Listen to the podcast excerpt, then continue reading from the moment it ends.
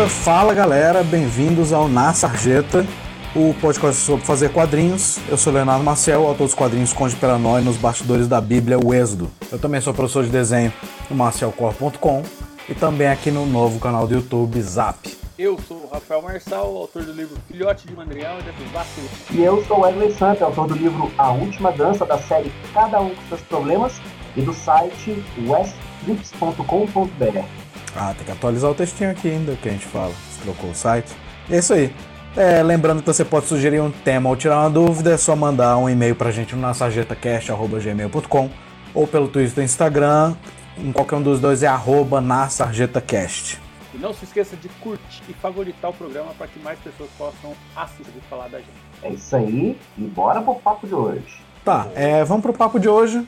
É, hoje, para quem tá vendo já tá acompanhando aí, hoje a gente vai falar sobre um tema que é simples, que é a gente, cada um dos três aqui vai falar um pouquinho sobre alguns dos autores que mais influenciaram e influenciam é, a gente hoje em dia, assim, né? Não, na verdade, o influenciaram não hoje em dia, né? Não faz sentido isso. É, mas é isso, as pessoas que mais influenciaram e influenciam a gente. A nossa ideia é mostrar.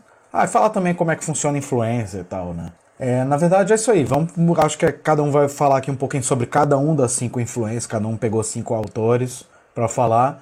Então cada um vai falar um pouquinho sobre isso. Olha já o gato aqui. É, e sei lá, a gente vai mostrar algumas imagens para quem está vendo no YouTube, vai ver a gente vai mostrar algumas imagens de cada autor que a gente vai falar. Se você está vendo, se você está só ouvindo esse podcast, a gente vai mostrar as imagens. A gente não vai tentar não depender muito das imagens, mas qualquer coisa corre lá, a gente vai, né, a gente vai tentar descrever se for o caso. Mas vamos lá. É, primeiro, eu acho que quem está com a coisa mais pronta aí é o Wesley. Então, quer começar falando, Wesley? Posso começar. A gente vai mandar, eu mando a uma vez e a gente alterna por vez. Isso, isso. Fala de cada, você fala de um autor, depois vai para outro. Acho que é melhor. Beleza. Então tá. É, eu peguei cinco, peguei cinco dos autores que me influenciam, me influenciaram, assim e tal. Óbvio que aqui na lista que a gente montou, a gente não se repetiu, mas tem outros, outros nomes aqui que o Léo vai trazer, que o Marçal vai trazer, que foram super importantes para mim também. Né? Mas aqui eu peguei cinco que também tiveram uma relevância incrível assim, para mim. É, vou começar pelo John Byrne, uh, né? muito famoso aí pelos trabalhos dele na Marvel na DC. E assim, uh, uh, eu eu, eu, leio o quadrinho desde muito cedo, desde antes de, de ler, na verdade. Eu aprendi a ler com um quadrinho, assim, minha sensação foi com quadrinho e tal.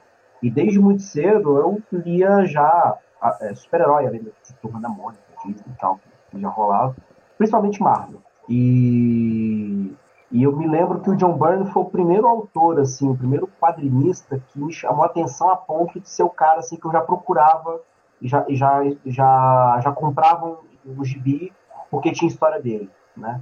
É, primeiro pelo, pelo traço, o cara que é um traço lindo, é, super dinâmico, assim, quando a gente é, pega os, os, contemporâneos dele, ele tinha, ele trazia aquela, aquela página de impacto, assim, de uma maneira muito bonita, né? E sempre conseguindo também colocar muito elemento na página, uma coisa que reverbera um pouco o próprio Jack Kirby, né, que era um cara que conseguia encher a página de elementos, encher a página é, é, é de informação visual de um jeito que funcionava pra caramba. Né? E, e, os, e, e, como eu fui acompanhando ele assim, ao longo do, do ali da década de 80, né, é, nos gibizinhos da Abril, que trazia da Marvel, eu fui meio crescendo e acompanhando né, esse, esses trabalhos dele e à medida que eu ia amadurecendo, eu também comecei a ter esse olhar é, é, sobre o trabalho dele, amadurecendo junto. E foi quando eu, eu comecei a perceber também, além da, da questão visual, né, estética dele, os traços bonitos, que eu já achava muito bonitos e tal, é, ele como narrador de histórias também, né, ele como roteirista, é, começou a me chamar muita atenção, porque foi quando eu percebi que parte do, parte do que me interessava nas histórias dele, é, não, é, é além do apelo visual, era a maneira como ele conseguia é, humanizar os personagens, ele dava conteúdo, é, ele teve um trabalho super importante é, junto com o Chris Claremont no, nos X-Men. Foi um trabalho que, que projetou os X-Men para se tornarem o, o, fenômeno que eles, eles vieram a ser né, vieram, nos anos seguintes. É, e apesar de ter essa coisa de que né, o Chris Claremont era o roteirista dos X-Men, o John Byrne era o desenhista, a gente sabe que é, o Byrne é, influenciou muito na, na, na, criação das histórias. Ele tinha, em dado momento, eles eram co-roteiristas, de fato, né? Sim. E vendo, e vendo os trabalhos que o Byrne fez depois dos X-Men na Marvel, com o Quarteto Fantástico, Vingadores da Costa Oeste, por exemplo, que também são, são, são super equipes e tal que ele trabalhou, é, é bem claro que, é, para mim fica bem claro perceber como esse lance do desenvolvimento de personagens e de colocar os personagens se relacionando, criando essa, essa é, os conflitos, criando as interações, uh, as amizades, as rivalidades, dando todo aquele peso que, que fazia com que a história ficasse interessante, é, não, não por causa de lutinha, mas porque você queria ver o desenrolar das tretas que estavam rolando nas interações entre os personagens.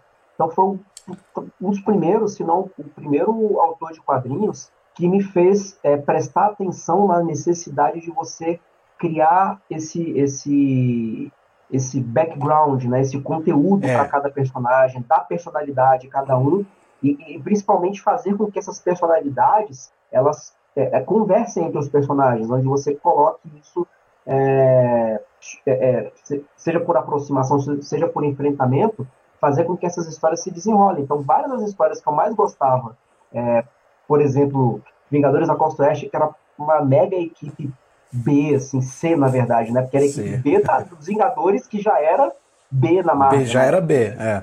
É, os Isso. Vingadores principais já era B, então tinha essa sub, sub, subgrupo dos Vingadores e o, cara, a, a, coisa menos interessante na maioria das vezes eram os embates com os vilões. O legal era você ver os, eles se relacionando. É, o, novela, só te interrompendo um pouquinho, cara, o que eu acho é uma coisa que é uma característica que todo mundo fala muito do Claremont, é verdade. O Chris Claremont colocou isso muito no, nos X-Men quando ele escreveu, não só com ao lado do Burnie, mas depois quem veio depois, Romita Jr. e tal. É, mas você vê isso que você mostrou Vingadores da Costa Oeste, você vê isso muito no Vingadores da Costa Oeste. Na verdade, em ambas as equipes você vê nesse período, tem uma característica meio de novela. De tipo, é, de, tipo ah, quem vai ficar com quem? Ah, ele tá afim de tal cara, não sei o quê. E, essa, amoroso, e de mostrar. E, e, e, sempre entre aventuras e tal, você tipo, mostrava a vida dos personagens. Ah, tipo, no caso dos, dos X-Men ali na, na mansão e tal. No caso dos Vingadores, ali na embaixada que eles tinham ali na beira da praia e tal. É, uhum. Ficava mostrando eles fazendo nada, né? E, porra, pra mim essa era alguma das melhores histórias mesmo. O... E outra coisa, assim, é, recentemente eu peguei, antes de você voltar, recentemente eu peguei pra. Eu, eu, eu peguei, comprei um livro que era um compiladão de quase tudo que o, que o Bernie fez na Marvel, né? Uhum. Antes dele sair. Ele, é... Aí eu pegando vários, de, de quatro, tinha algumas histórias de todos, aí eu peguei, li aí, reli todo o Vingadores da Costa Oeste dele e tal. Aí por isso eu fiz, ah, quer saber, eu vou ler todo o Vingadores da Costa Oeste, que eu nunca tinha lido. Só tinha lido a fase do Burn, né? Uhum. E peguei um compilado que tinha tudo, assim. Cara, antes do Burn entrar, acho que são tipo 60 edições, cara, é ruim. Mas é ruim. É tipo insuportável de ler. Eu fiquei lendo na marra, assim, tal. Aí quando você entra o Burn, você fala, porra, é maravilhoso. Sabe? Ele pega um bando de personagens com os personagens merda, um bando de vilão merda. Todas as histórias que estavam acontecendo com os personagens, que eram histórias sequenciais ali, que estava acontecendo com visão e não sei o que e tal, eram as histórias bosta. Sabe? Aí o Barney vem faz e fica incrível. Sabe? Pega um bando de herói bosta e eleva, assim, né? E quando ele sai com o de novo, assim. Ah, é, aí esquece, acabou. é, não, é, e, putz, é, é, é uma parada assim que, porra, a, Mar a Marvel Studios tá bebendo dessa fa tá bebendo dessas coisas até hoje, né? Tipo, WandaVision uhum. tem muita coisa do, do dessa fase, né? Tem muitos elementos que eles trouxeram dessa fase do Burn nos Vingadores da Costa Oeste. Bom, enfim, Burn é isso. Vou tentar ser mais ou menos rápido aqui pra gente, né, se ficar, cada um for falar aqui meia hora, 40 minutos, vai, o programa vai ficar gigante. Vou tentar ser mais ligeirinho aqui então. Então, no Burn, o que eu, acho que é a grande contribuição que teve para mim foi essa, tá? É, agora eu vou trazer aqui o André Damer. Ah, não, não, não, não, do... peraí, não. Isso é uma coisa que eu discuti. eu acho que vale a pena cada um falar de um artista só. Ah, era você não eu ficar falando o tempo todo, aí passa pra outro. Era isso que eu tinha. Não, beleza, é isso que eu tinha perguntado. Se era pra mandar bala no 5 de uma É, vez. que você manda bala no Pô, 5, eu acho que fica muito fadonho, assim. é. É, eu até prefiro Né? também. Eu achei que fosse Ah, mais fácil é- pra você antes de trocar a tela. Ah, não, não, pra mim tá tranquilo. É, Então quer vai. falar, Marçal? Alô? Tô mudo. Tô te ouvindo não, Marçal tá mudo, eu acho. mudo. Não, Não, tava fala. mudo aqui, foi mal. Não, pode falar, pode falar. Tô Tá, curioso. então tô vou compartilhar minha tela. Tá, é, eu vou falar o meu primeiro artista. Eu vou falar começando sobre o Moebius, que não sei, pra quem conhece meu trabalho tá vendo, talvez até acho que é o mesmo caso com o Burnie pro Wesley assim. Não dá pra ver muito do Moebius no meu trabalho, mas enfim, é, eu, eu cresci, eu já falei isso algumas vezes, eu, eu cresci numa casa que meu pai lia quadrinhos. Cresci numa casa e ele colecionava quando ele era criança e depois até adulto e tal. Então, eu cresci numa casa que tinha os quadrinhos que ele lia quando ele era criança, tipo Mandrake, Fantasma, as coisas da Gibi, etc. Mas quando eu tava, quando ele era do eu criança, ele adulto, ele os quadrinhos que ele gostava de consumir eram coisas tipo, ele tinha uma coleção da Heavy Metal, da Metal Hurlan, então tinha um band de Moebius lá em casa, tinha um band de Will Eisner, tinha chiclete com banana, tinha. Era, era esse tipo, crumb e tal, eram essas coisas que ele comprava, né? Então eu cresci numa casa que tinha isso, eu não tinha. Então eu não cresci lendo Maurício Souza, cresci lendo essas coisas. Os quadrinhos infantis que entravam na minha casa que meu pai comprava pra mim e pras minhas irmãs eram mais coisas. Eu lembro de ter Lulu e Bolinha e tal, mas era principalmente quadrinho da Disney, principalmente que o meu. Eu não sei como, porque eu só ouvi falar de gente saber diferenciar que artista da Disney era qual muitos anos depois, mas eu lembro que meu pai já sabia de falar assim, não, bom é esse cara que chama Karl Barks. Eu não sabia nem de onde ele tirou esse nome. Mas ele quadrinho do Karl Barks e Asterix e tal, essas coisas. Era o que eu lia infantil. Eu até depois que pensei nisso, eu fiz, pô, devia ter botado Karl Barks ou, ou Derzo na minha lista, mas não botei. Mas enfim, quando eu comecei a ler meus próprios quadrinhos, quando eu comecei a comprar quadrinho por conta própria, sem ser meu pai, com- comecei a comprar super-herói, que foi mais ou menos nessa fase aí, John Byrne bombando, começando a bombar, ele já não tava fazendo X-Men mais, claro, né? Mas eu acho que na época ele tava fazendo Super-Homem, e, e eu comecei a comprar Liga da Justiça Internacional, essas coisas. Mas enfim, por eu ter essa influência do meu pai, eu lembro que mesmo comprando quadrinho de gibi de super-herói e adorando, eu tinha na minha cabeça um pouco de que tá, esses quadrinhos são ótimos, mas é meio que um quadrinho B, um quadrinho mais pipoca, sabe? Tipo, eu tinha na minha cabeça fazer, não, foda mesmo é Moebius, né?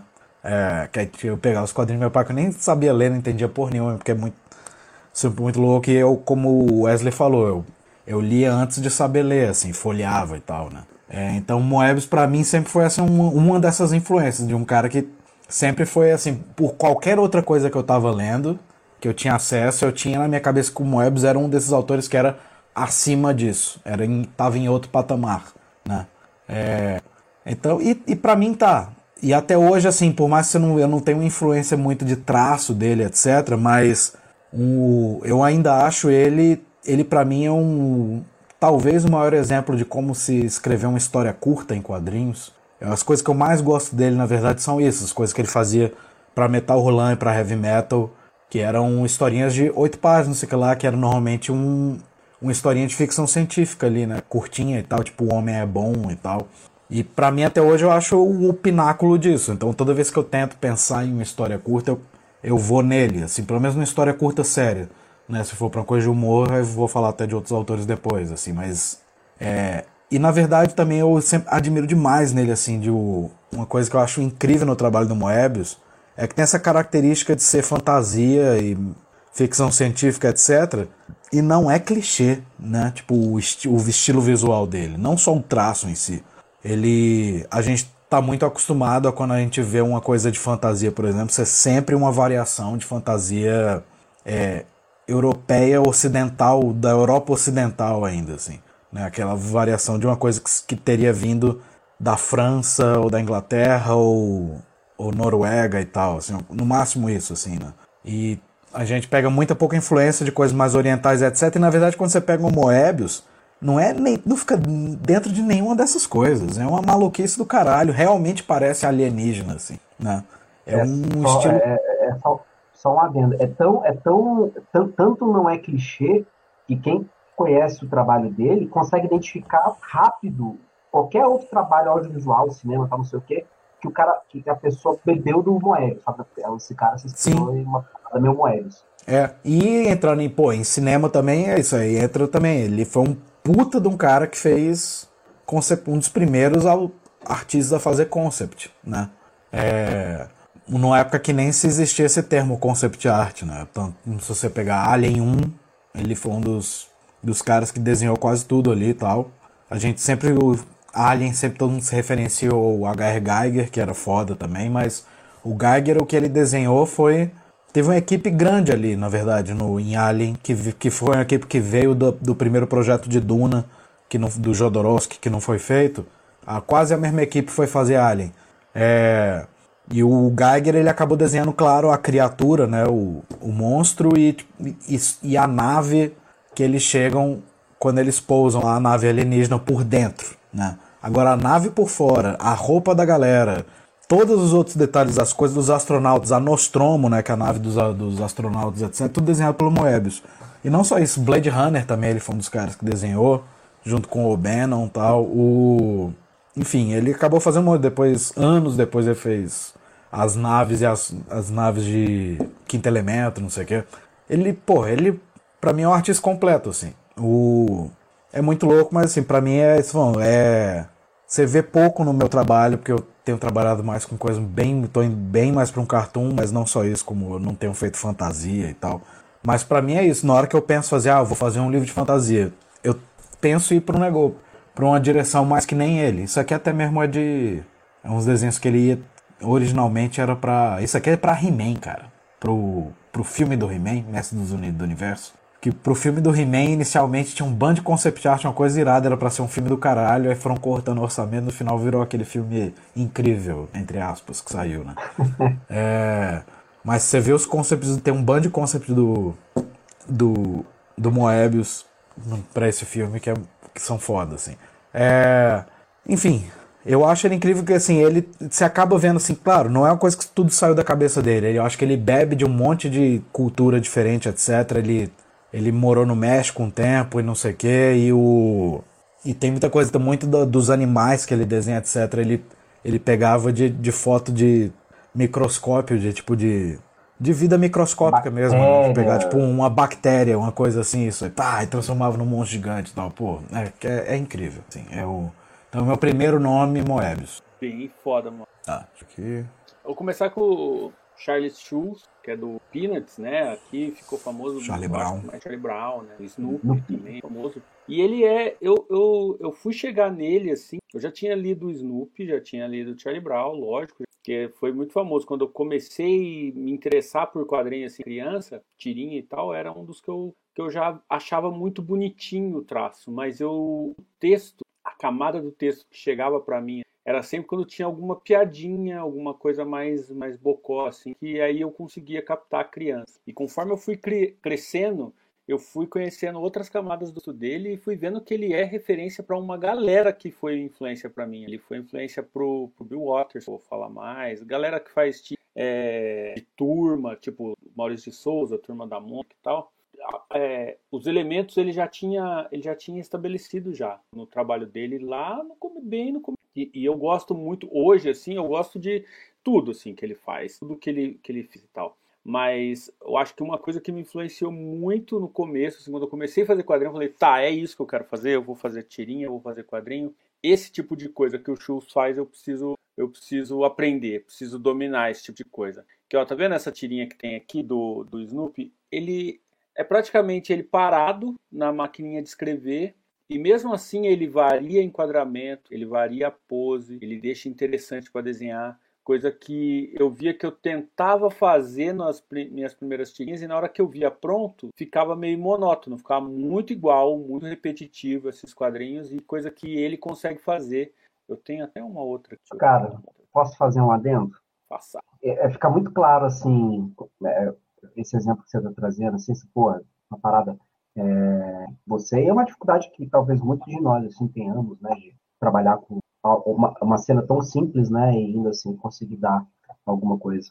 É, se a gente for pensar, pô, quando ele fez isso 50 anos atrás, dava muito menos trabalho para ele simplesmente fazer uma cada, né, desenhar cada quadro, né, do que pensar em qualquer outra técnica para. Ah, o cara tá parado e tal. Hoje a gente tem esse recurso do Ctrl-C, Ctrl-V, que acaba sendo uma muleta bem preguiçosa que a gente usa muitas vezes e que mata a narrativa, assim, de uma maneira absurda, né? Porque a gente acaba é, a gente acaba tirando o poder desses, desses pequenas coisas, dessas sutilezas, né? Como se falou, ah, a câmera distancia um pouco, aproxima um pouco, o personagem mexe um pouquinho a cabeça, não sei o que tal.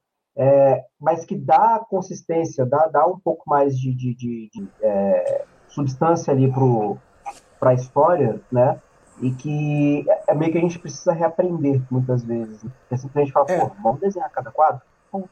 Isso, eu acho que quebra a monotonia, assim. Tem muita coisa que a gente já falou de várias vezes, de eu gosto de botar o personagem interpretando o que ele tá falando, etc. Mas não é nem isso necessário. Tipo, no, na, no, pra quem tá. para quem não tá vendo a gente no YouTube, tá só ouvindo, é, a gente tá mostrando agora uma tirinha que é o Charlie clássica, né? Dessa que, é, que são eles conversando em cima, apoiado em cima do murinho. É, tá o Charlie Brown e a Lucy. Se você vê do primeiro quadro e o segundo quadro, a pose da Lucy não muda, mas é redesenhado. Né? E o fato de ser redesenhado traz algum tipo de. de que isso falando, de quebrar a monotonia, mesmo que seja exatamente a mesma pose.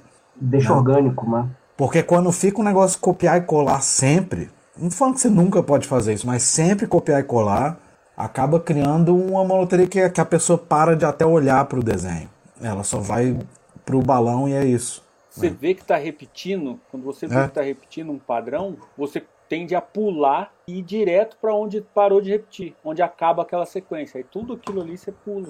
É, é, é, complicado. E é um negócio. Foi um dos primeiros autores que eu vi assim, falou, puta, esse cara tá enganando. Não enganando assim de falar, ah, não, ele tá fazendo um negócio aqui, tá dando golpe. Não, ele tá enganando assim, de tá fazendo parecer que é fácil. Você olha assim e fala, porra, eu sei Sim. fazer isso aqui. Ele desenhou duas cabecinhas, o bracinho, o dedinho é bem bobinho o jeito que ele desenha, tudo muito cartoon. E, e primeira é vez que eu bati o olho, eu falei, porra, isso é fácil pra caramba, eu faço. Aí você começa a fazer e fala, pô, é difícil pra caramba. Uma das coisas mais difíceis que tem para fazer em quadrinho é desenhar essa coisa bem cartoon, assim, e mesmo assim passar a, a mensagem, passar uma expressão legal.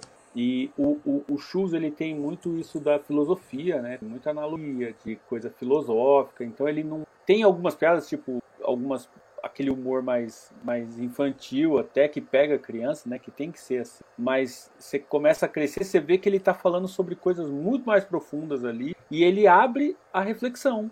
Eu acho fantástico isso, que ele, ele não fecha a reflexão. Ele abre e põe você para pensar sobre aquilo e aí cada um pensa sobre aquilo da sua própria forma. Assim. Uhum. Ele não, não, crava nada, assim. Cara, isso pra gente que faz tirinha e que, que tem esse é, é, é, diferente de você fazer uma história longa, por exemplo, uma vez por ano, tipo Brian Lee O'Malley, Inhola, ah. vários autores, né? Que faz aquela história longa e ali tem uma mensagem e tal. O, a tirinha tem uma relação com o leitor, assim, que ele tá lá todo dia, ele tem aquele hábito de ler todo dia e, e, e se abrir essas discussões filosóficas é fantástico isso, cara. É, e, e, é um negócio muito inteligente. Ele fez isso aqui nos anos, nos anos 50. É, foram 50 anos, né?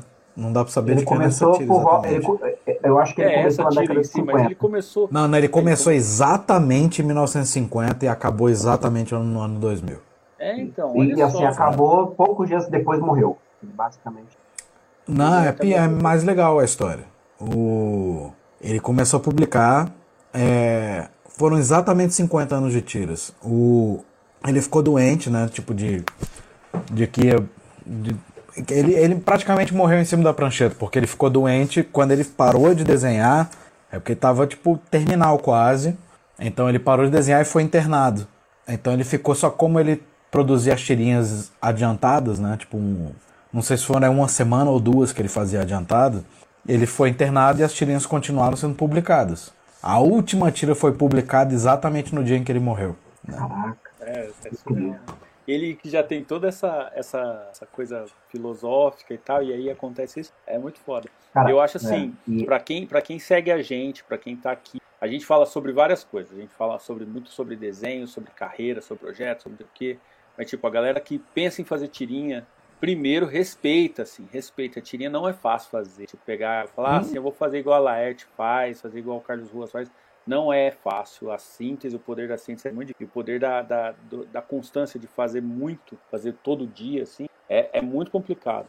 É. E, e, cara, um mestre nisso foi o Chu. Tanto no, no, na parte do humor, tanto na parte da filosofia, tanto na parte de desenho. Ele fundou, assim, vários, vários pilares que galera que faz tirinha até hoje. E ele fez meio que na marra, sozinho. Cunhou a coisa, inventou. Então é, é bem foda. Pode passar pro próximo aí. Calma aí. Finalizei. Ah, beleza. Então, é Wesley, então, né? Então vamos lá. Vamos falar do, do André Dahmer, o criador do Malvados, né?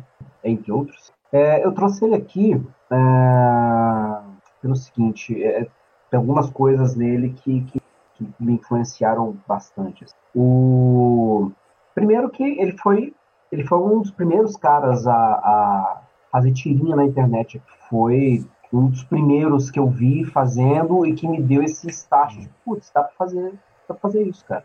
Então, fazer tirinha na, e publicar num blog e tal. Então, em parte, assim, eu comecei por um insight que eu tive vendo o trabalho dele. É, além de que ele tem uma. Ele tem, ele tem uma, uma, uma maneira bem crítica, bem ácida, um humor bem, bem cítrico assim, na, na, nas tiras dele, né? É um cara que não se, não se, não se preocupa em trazer uma visão pessimista do mundo. Traz mesmo, e, e é interessante, né? É, e isso, é, é, apesar de, de é, não, não, trabalhar com, um tão ácido, tão cítrico, mas foi e é uma influência é, na época que eu desenhava, é, que eu fazia as tiras dos levados, né, que foi a época que eu comecei, é, essa, esse, esse, um pouco desse azedo, esse, essa, essa coisa de essa visão pessimista de mundo, né, e tal, ela veio, ela, ela, eu, eu fui incorporando em personagens que eu tinha ali e tal. Uh, e mesmo depois eu comecei a fazer outros, é, é, outros trabalhos, outras séries, outros personagens, outros trabalhar com outros temas no, nas tiras, é, é, algo que permaneceu, né? Como eu dizendo, né? não, não, com a acidez que ele, que ele tem, tão intensa, mas tá ali, aquela coisa da crítica, aquela coisa da, da, da piada pessimista, né? É, tem muito dele, assim. E, além disso, além de, de todas essas questões, ainda tem um, um, uma outra influência grande que ele teve, para mim e para o Marçal também, a gente já contou essa história algumas vezes, não sei se no, na Sageta, mas no, no, no Café com a a gente já falou um pouco sobre isso. A gente, é, no, no FIC de 2011, né, é, a gente... É, ô, saudade foi o primeiro FIC que nós fomos, assim, visitar. Gente já era quadrinista, mas a gente foi visitar. A gente não pegou mesa, não tinha nada. A gente foi dar um rolê. E a gente fez uma e a gente fez uma uma oficina com o Damer, que era, pra, era uma oficina de era uma oficina de roteiro, né, Marçal? Ou era de tiro? Era, era, não lembro era, agora. Era de roteiro, assim, mas ele falou bem aberto, assim, ele não falou especificamente. Não, é, é esse era o ponto. É, mas... o tema, é, tinha um tema, assim, mas, cara. A pauta era roteiro. Chutou é, ele chutou pro alto no primeiro minuto. Falou, galera, seguinte, vamos conversar. Não, uma coisa, uma coisa legal disso aí é que eu cheguei lá crente que ele ia falar assim, gente, vou dar umas dicas para vocês como escrever tirinha. No primeiro quadro, vocês fazem isso, no segundo quadro, vocês fazem aquilo, aí no terceiro quadro, vocês fazem aquilo. Estrutura de roteiro, de tirinha. Uhum. Eu achei que o Dahmer ia fazer isso. Eu não conhecia o Dahmer, porque foi é o que o Wesley falou. Primeiro, segundo, ele falou, então, gente, não é isso não. Nós vamos falar de coisas falar mais de profundas coisa. sobre ser quadrinista no Brasil. É, exatamente. Eu, e foi, e foi, uma, foi um bate-papo, que na verdade foi um bate-papo, tanto que terminou o tempo da oficina, ele chamou a gente para tomar uma cerveja lá embaixo, era no, no, no mezanino lá do, do, do, local do FIC. Ele falou, galera, não terminamos o papo não, vocês querem descer, vamos tomar uma cerveja e tal, e a gente já ficou, mas sei lá quanto tempo ali no, no na área externa ali do, do FIC, conversando e tal. E, e, e a conversa, conversa, dialoga muito com o, o, o que ele traz na, nas tiras dele. Dá para ver que é, realmente tem muito da visão de mundo dele, tem muito da, da intensidade que ele tem como artista, como pessoa, né? Então, é, foi, aquela, foi aquela, aquela coisa de, cara, vocês realmente vocês querem fazer isso? Porque não é, não é tranquilo, não é de boa, não é fácil, é uma delícia, mas não é uma coisa que tranquila, vocês a gente, nós não vamos, né, se colocou, mas nós não vamos nos tornar artistas ícones e. Não é né? pop, né? não é um negócio pop. Não é isso, dá então, assim- grana, então é um negócio muito pelo ofício, pela arte, por Exato. alguma fama ou alguma achar que em algum momento vai, você vai ser um artista reconhecido na rua.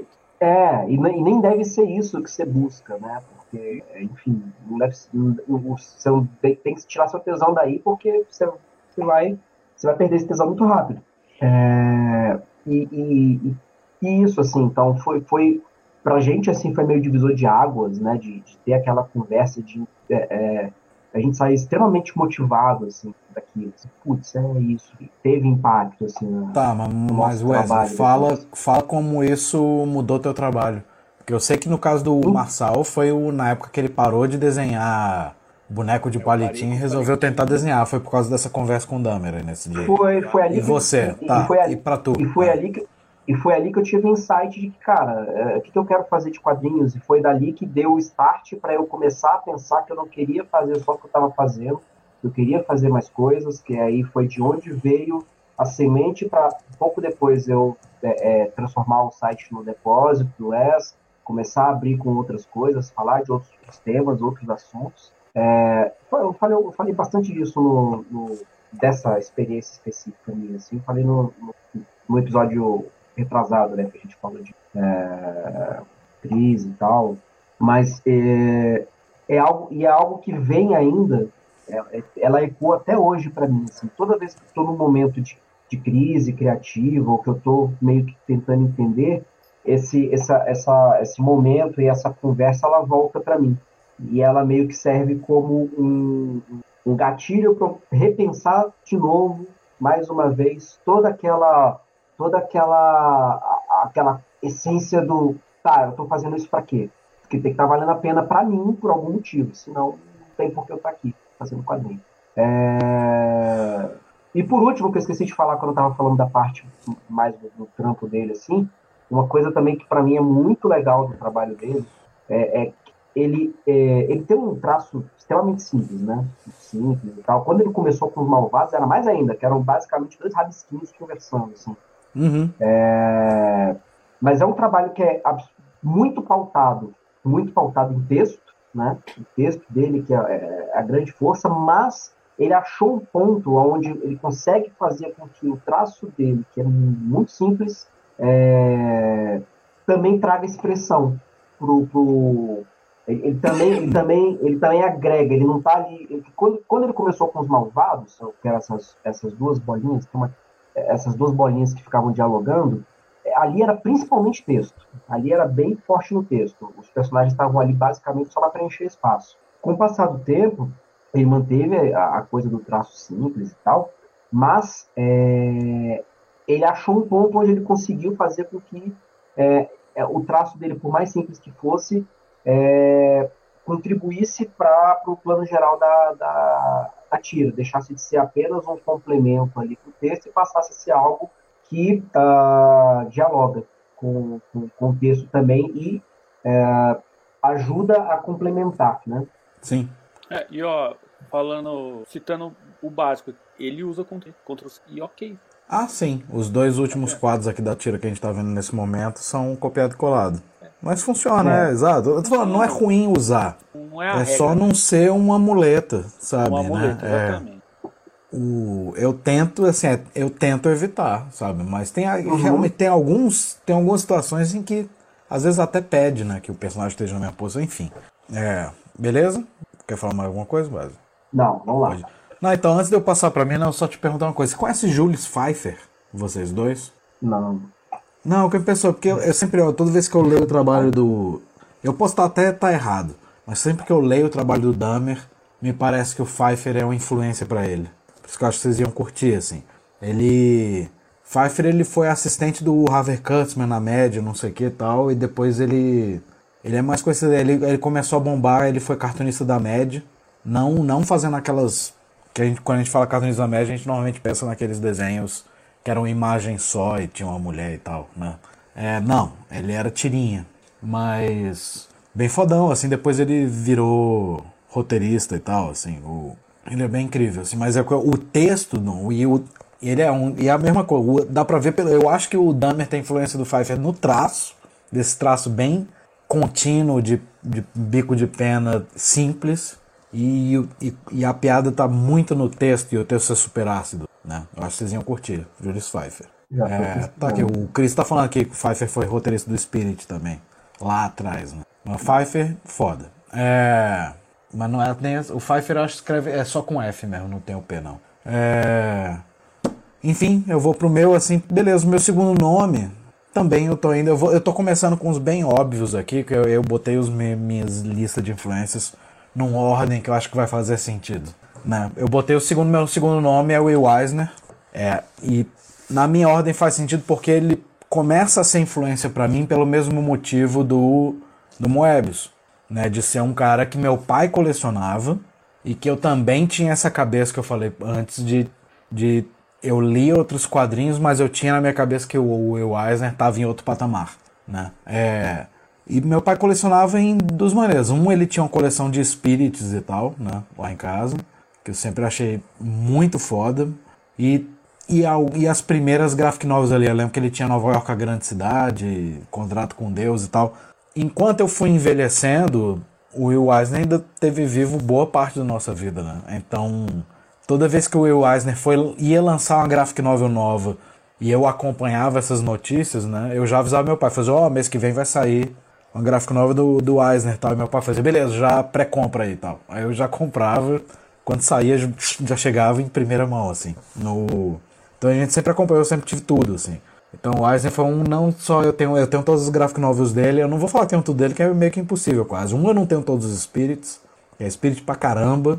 A DC chegou a republicar nos anos 2000 todos os espíritos, mas eles republicaram colorido que eu não gosto muito, eu gosto muito mais da versão PB, né, só, o, só a arte final. É, e também tem todo o período que o, que o Eisner ficou trabalhando pro exército e tal, que é um material que quase ninguém tem acesso. Mas eu, o resto do material eu tenho todo. Então o Eisner, mais do que o Moebius, ele é uma influência para mim, assim, que não só ele é esse nível de eu, de eu, pensar ele em outro patamar, como ele já começa a ter influência muito mais direta para mim em estilo em si, né? Eu, para mim ele até hoje é o rei dos reis, tipo isso que eu tô mostrando mesmo aqui, essa, essa imagem que tá mostrando agora é uma de Nova York, é. a grande cidade, que é um dos melhores livros dele na minha opinião, que são só com trechos curtinhos e, e quase sempre mudos, e na época que eu li isso, isso, não sei de que ano é esse livro, mas eu li isso criança ainda, né? Eu não tinha essa noção, mas hoje em dia eu. Oi? Por acaso eu tô com esse livro na minha cabeceira ali, eu tô dando uma folhada antes de dormir nele. É incrível. O... Mas hoje em dia eu vejo que esse livro, muito, e muito do traço do Eisner é isso, ele, ele vende muito o, o que está acontecendo, não, não só ele é um mestre dos mestres em, em como organizar. É, layout de página, né? Tipo, ele é meio que ele é o rei de ensinar isso e, e, e ter criado uma nova linguagem de quadrinhos que, que perdura para todo mundo. Mas você vê muito nessa página mesmo, dá pra ver que você vê muito uma coisa que, eu, que é uma coisa que eu comecei a estudar depois de adulto e que meio que eu acho que é até uma marca do meu trabalho. E eu vejo que o cara arrebentar agora, depois de adulto, eu, eu olho e faço, pô, o cara era um mestre nisso, era em desenho gestual. Né? Dessa história, nessa página, dá pra ver que ele tá contando toda a história, só com o movimento do personagem um movimento exagerado, com linha de ação e tal, coisas de animação e tal. Né? É, essa é do mesmo livro, a mesma coisa, essa outra página que eu tô mostrando agora. É muito mais sutil, mas é a mesma coisa. E, e ele foi influência também em estudo, assim, no, no, ele tem dois dos maiores livros sobre quadrinhos, livros teóricos sobre quadrinho, são dele, né? O quadrinhos de arte sequencial e narrativas gráficas. E ambos eu li guri, assim, ainda. Assim, no, o quadrinhos de arte sequencial eu tenho a primeira edição que saiu no Brasil. Eu devia ter, a primeira vez que eu li, eu devia ter, sei lá, ter 12, 13 anos. Assim. Cara, só um lembro... corte aí, só um corte. É, é, é, é, biblioteca básica esses dois, você falou aí para quem faz quadrinhos. Sim, é livro essencial, é. Então, e o quadrinhos de arte sequencial principalmente, que o Narrativas Gráficas saiu muitos anos depois, mas o, o quadrinho de arte sequencial, que é a primeira vez que eu li devia ter 12, 13 anos, depois eu fiquei relendo. Eu me lembro que eu li esse livro três, quatro vezes por ano. Eu pegava e lia o livro inteiro. Pá, né? Então ele, para mim, em termos de pensar quadrinhos, em, em, linguagem de quadrinhos, o Eisner é a minha maior influência de todas, mas assim, muito de longe, né? Uhum. E, e fora tudo isso, assim, como eu tinha uma, sempre tive uma coleção de Spirit por causa do meu pai e tal, ele também tem, vendo o próprio Spirit dele, de, o, principalmente o trabalho do Spirit pós-guerra, né, de, de, pós-segunda guerra mundial, cara, o cara era um monstro em trabalho tipo de nanquim e de e de narrativa, pensando narrativa de uma maneira meio quadrinho noir e tal. De botar uma coisa em primeiro plano, segundo plano, sombra e etc. Que até hoje é foda, assim. O, tipo essa página que eu tô mostrando agora, capa contra capa. É, e, e além do que, ele tem um traço que, assim, eu, eu não tenho tanta influência direta hoje do traço em si do, do, do Will Eisner. Eu não pego e copio o trabalho do Will Eisner diretamente. Faz tempo que eu. Mas quando eu era pequeno eu fazia. É, mas ainda assim você vê o traço do, do. Também é uma coisa que eu não tinha essa noção quando era novo. Mas hoje eu vejo o traço do, do Will Eisner é um traço cartoonizado, né? E então é uma influência muito mais direta para mim do que o Moebius jamais poderia ser. É, eu, sei lá, o Moebius para mim ainda é. Até hoje eu falei, ah, eu ainda acho isso tanto do Moebius quanto do, do Will Eisner, que eles ainda são caras em outro patamar, mas eu acho que ninguém nunca vai nunca conseguiu para mim destronar o Eisner. Ele é o meu máximo dos máximos de o que um, um artista de quadrinhos pode fazer. É. é... Ah tá, por último, antes de eu passar. Ele é um grande militante dessa, dessa ah, forma de o arte, maior. Assim, né? Ele, ele, ele, é o maior ele, militante, na verdade. Porque. Ele, que instituiu isso como uma forma de arte. Isso. Porque da geração dele, quadrinhos para a geração dele sempre foi visto. Porque a gente tem que lembrar que ele é um cara que começou a trabalhar nos anos 30. Aí ele começou a bombar nos anos 40 e tal. Assim, a, a, geração dele toda. Ele, ele voltou a fazer sucesso nos anos 70, né? O Eisner, já velho. Mas ele é um artista principalmente dessa geração ali, anos 40 e tal. O, e essa geração dele sempre viu os quadrinhos como uma coisa completamente é, descartável, assim, meio arte pop mesmo, para criança e tal. A gente tá fazendo porque é onde a gente ganha grana, mas é, né? E, tanto que se você pega as coisas de biografia dele, tanto os quadrinhos biográficos que ele fez quanto a biografia mesmo, você fala que tentava ele ia em encontro de quadrinista, festa, festa na casa dos outros que tinha um bando de quadrinistas lá, ele começava a falar de tentar vender a ideia, tipo, não, que quadrinho como arte, e ficava todo mundo olhando para ele, te fazendo, cara, o que você tá falando, cara? Você é um idiota.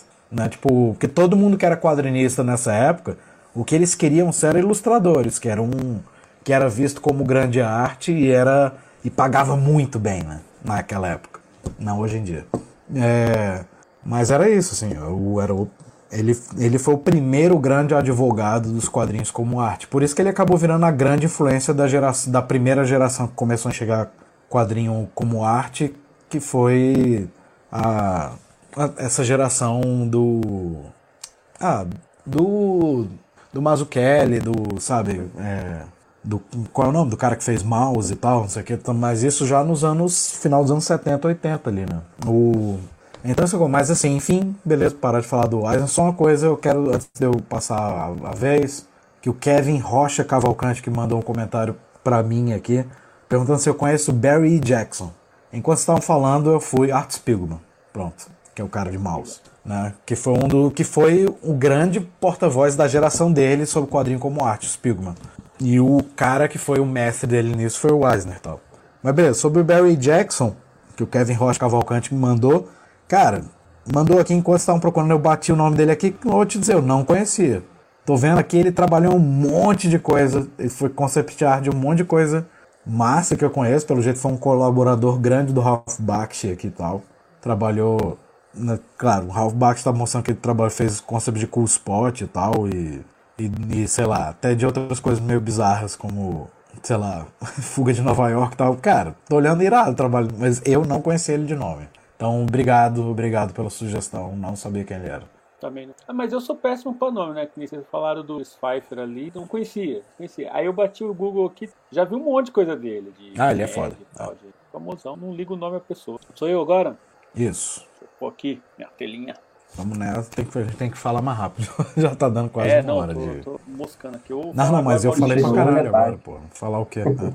Não, mas eu acho que agora eu acho, pelo menos nos meus aqui, fica fácil que bastante coisa eu já repeti, eu já, já falei com só só ver o que é diferente. No caso do Maurício de Souza, assim, eu acho que ele influenciou, no Brasil, influenciou 95% das pessoas de quadrinho, porque ele é o maior nome, né, do, do quadrinho brasileiro da história, assim, até hoje está vivo aí, a, a marca dele é muito forte. É maior que o quadrinho nacional, eu acredito. O, o, o, Maurício sozinho é maior que o resto dos quadrinhos em números. É, não, os não personagens dele já não, são né? ícones culturais, né? Já é uma coisa isso, já, isso, isso. A Mônica, a Mônica já, é conhecida. Já saiu nos quadrinhos. Isso, é, ele extrapolou, ele furou a bolha.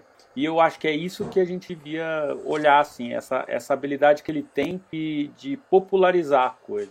Porque uhum. se for ver o quadrinho dele, o, o texto, o desenho, as histórias, ela tem ela tem uma limitação até técnica, se você for ver. Não tem nada assim genial. Não é nada assim que você nunca viu em lugar nenhum. Oh meu Deus, igual um Moebius. Um Moebius você bate o olho, é Moebius, não tem outro. Will Eisner, cara, tem 70 anos a coisa dele e não fizeram outro. Parece que é fácil, mas não é fácil. O Maurício de Souza já tem um negócio que, ah, não, isso aqui eu já vi, esses elementos eu já vi. E é exatamente isso que ele, que ele, que ele consegue manipular bem de fazer um negócio que, que reverbera bem com o público, sabe? O público se identifica uhum. muito com os personagens, se identifica muito com o texto. É um negócio que é muito. E ele tem uma sacada é, mercadológica. Eu acho que é, ali ele, ele, ele surfa, ele flutua perto do. Na parte de, de business, de negócio. Ele é um produto super, super seguro assim para um pai dar para filha, para filho é um produto super confiável, uma marca super robusta. Ele construiu isso ao, ao, ao, passar dos anos e ele entendeu o mercado na época dele. Eu acho que se ele tivesse começando hoje, ele ia entender essa coisa de internet assim, mas muito rápido assim. Ele ia ser muito sagaz. Ah, yeah. E eu acho que ah. isso na, na época dele, eu acho que ele foi o cara que entendeu que onde estava eu já falei isso aqui algumas, mas ele foi o cara que percebeu assim, ó quem está fazendo quadrinho hoje está fazendo para jornal. E os jornais estão contratando, pegando, importando tirinha de artista internacional, não sei o quê. Então eu vou me oferecer para fazer os quadrinhos aqui no Brasil. Inclusive ele fez assim, é, modulando os mesmos personagens. Ele falou: para tal personagem eu tenho o astronauta, para tal personagem eu tenho a turma da Mônica, para tal personagem eu vou subteco. E assim foi para ser uma transição natural assim nos jornais e ele ocupar esse espaço. E ele ocupou, monopolizou o rolê todo. Hoje já é um negócio assim, ele praticamente não faz quadrinho, não desenha, ele só gerencia a empresa. Mas ele foi muito, muito inteligente de fazer essa essa, como é que fala? Ah, é, não sei se dá para falar que foi uma manobra, mas é um, é um, tipo de manobra comercial ali. Ele não foi só assim, pensando, ah, eu vou contar a história X, eu vou fazer a arte assim, vou escrever meu texto assim. Ele pensou. Ele pensou o quadrinho como assim. negócio, né? É, ele pensou, igual o Will Eisner, que viu o quadrinho como uma arte, uma expressão e, e uma coisa é, é, válida como, como tanto quanto o cinema, o teatro, a música o Maurício de Souza entendeu que o quadrinho era mais do que assim, ah, eu vou ser desenhista e trabalhar com um jornal. Não, eu vou, vou fazer isso aqui virar um negócio assim viável como uma empresa mesmo, como uma marca. E ele entendeu coisas como como tinha já Peanuts, já consagrada, e, e, e ele trouxe isso para a marca dele. Eu é, acho não, que, que... é, então, você pegar isso, esses fundamentos que ele usou na, na época dele e tentar trazer isso para os dias de hoje, assim, usar a internet, ocupar a internet, ter essa relação com o seu público, essa coisa de, de reverberar seu texto com, com a identificação do público, cara, isso aí tem muita coisa que a gente pode aprender. É isso, isso é. que o Cris colocou aqui, né, de que o Maurício aprendeu com, com o Eisner, né, o lance de um pé estúdio, um pé escritório, é um lance que o Maurício sempre fala, assim, nas empresas dele, é, e, que foi o modelo de trabalho dele, assim, por muitos anos, que era, era agora não vou lembrar qual turno, mas era um turno, né? Manhã e tarde. Um turno era no estúdio desenhando, tal, trabalhando com o falei, e o outro turno trabalhando, gerenciando o, o, o, negócio, né? O estúdio, de fato, que era quando ele ia prospectar, fazer contrato, ir atrás e tal, né? Me deu super é. E, e, eu vejo assim, a gente no mercado hoje, assim, a, a média, né? Dá para pegar tudo. Mas a gente é muito amador nessa segunda parte, de fazer negócio, de franquia, de licenciamento. É tudo muito. A gente está muito engatinhando nessa parte. Não é nem a média. É quem, quem tem a manha de, de se movimentar é a exceção da exceção. Ah, é. Né? É, dá para contar na mão. É isso. No Brasil. Ah, não é só no Brasil é um também assim. não. Acho que é isso. A gente, quadrinista em geral Não tem essa cabeça. E falam, eu, eu não cresci lendo Maurício Souza, né? Como eu falei aqui já mais cedo. É, e, e na verdade sempre tive um pouquinho de preconceito. Quando eu, assim, não. Eu, eu criança e adolescente tinha um pouco de preconceito contra o Maurício Souza, né? De isso, que eu achava o trabalho, mesmo porque assim, a gente conhecer já aquele trabalho já mastigado ali de, né, da, da indústria mesmo da turma da Mônica, eu achava sempre aquela mermice, achava sem graça, etc. Não, cresci lendo outro tipo de quadrinho. É, além disso, tinha um, um pouco do verve dele ter sido um cara muito de direita e tal, não sei o que tal, durante a ditadura, etc. Mas, enfim, não importa.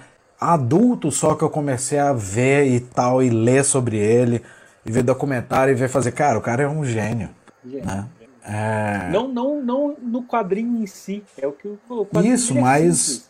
Porque vão combinar. É, é, não é, importa, não importa se você gosta do trabalho dele ou não. O fato de que um cara, um latino-americano, um cara no Brasil conseguiu conseguir, tipo, sem a gente ter todo o apoio de uma indústria e tal, conseguir pegar os personagens deles e, e conseguir vender no nível que ele conseguiu, de licenciar no nível que ele conseguiu e vender para outros países no nível que ele conseguiu, cara, o cara tem ele, que ser muito inteligente para conseguir fazer isso, cara.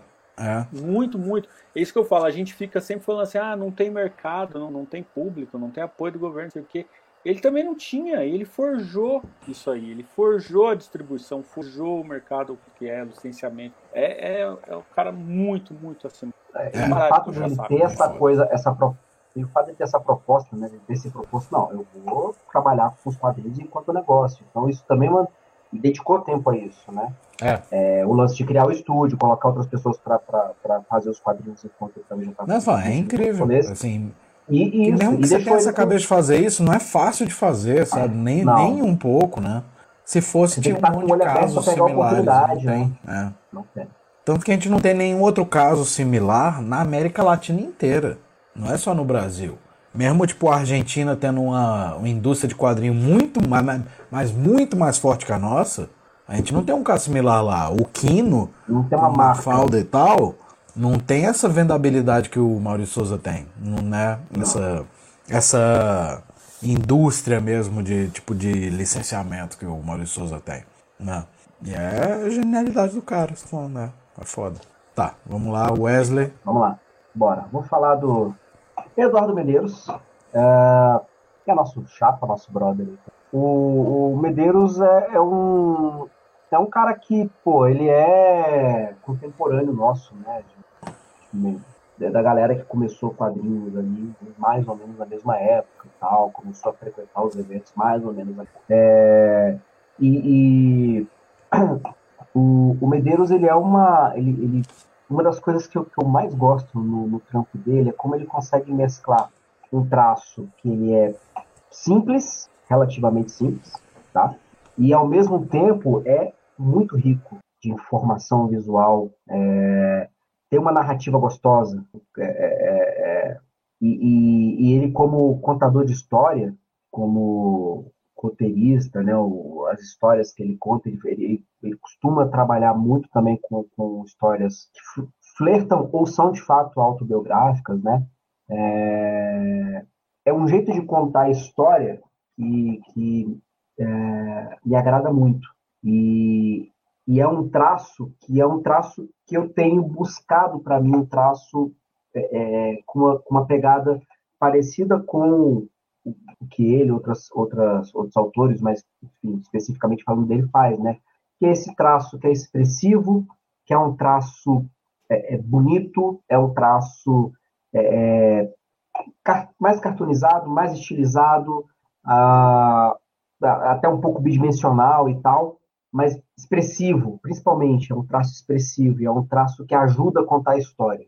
É, é o tipo de é, é, o tipo de caminho o que ele faz com os quadrinhos dele é, é meio que o caminho por qual eu, eu tenho vontade de, de, de, virar, de seguir, né? É ir mais ou menos para esse lado. Eu, eu, eu sou muito fã do Medeiros, assim, acho que é outro que engana também. Você olha assim e fala, pô, é fácil fazer o que E aí você não é. fazer. E, e eu não é. gosto é. muito do texto dele, cara. Você falou da narrativa gostosa aí, o texto dele é muito bom também. O humor dele é Sim. muito foda. Ah, eu sou muito fã dele. Eu não coloquei ele na minha lista, de, mas, mas estaria fácil, assim, porque é um dos caras que eu mais gosto, assim, sou mais... É, ele, ele, ele é um dos caras, assim, que às vezes eu pego um, um livro dele, assim, para dar uma folhada, para dar aquela inspirada. Porra.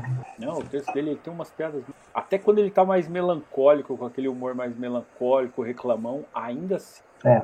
Tá. Quem que é o próximo? E eu vou parar, vou parar aqui pra gente acelerar um pouco. Tá, beleza. Então vamos lá, deixa eu jogar aqui. O meu próximo é. Tá, tá aí, é um nome que eu conheci, assim, eu conheci o trabalho dele por alto, sabia o que que era, mas eu não sabia quem ele era, crescendo. Fui conhecer mais velho, mas hoje em dia, de todos que eu vou falar aqui, talvez seja a minha maior influência, assim, é o Harvey Kurtzman. Tá? É, quem não conhece ele muito vai conhecer. A primeira coisa que todo mundo sabe é que ele é o criador da revista Mad, né?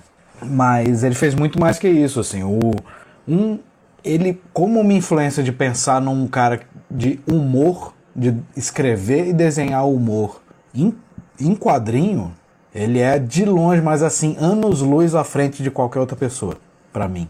Né? Ele é o rei dos reis, o melhor dos melhores, ele é absurdo, em tanto, tanto termos de traço quanto termos de, de texto. É, para quem não sabe, ele na verdade começou é, fazendo. Não foi com a Mad, né? Ele começou fazendo. Eu ia falar que é isso aqui, né? Que é Front Track. Ele começou fazendo quadrinhos para EC Comics de guerra e depois foi pro humor e tal. Mas vem antes. Primeira coisa que ele começou fazendo foi isso que eu tô mostrando aqui agora, que são essas tirinhas desse Hey Luke, que depois ele redesenhou né, pra Mad. Mas ele começou, isso era feito pra Marvel. Antes da Marvel existir, claro. Porque até mesmo a própria média é mais antiga que a Marvel que a gente conhece, né? Mas a média é mais antiga que Quarteto Fantástico. Mas as primeiras vezes que ele começou a Marvel, quando ainda era Timely Comics, né? Mas já era editada pelo, pelo Stan Lee. É, eles, naquela luta ali nos anos 50, ali, no começo dos anos 50, para todo mundo sobreviver com quadrinhos, que, que os quadrinhos estavam bem mal da bola, o, o Harvey Kurtzman fazia essas tirinhas por Stan Lee e tal. Né?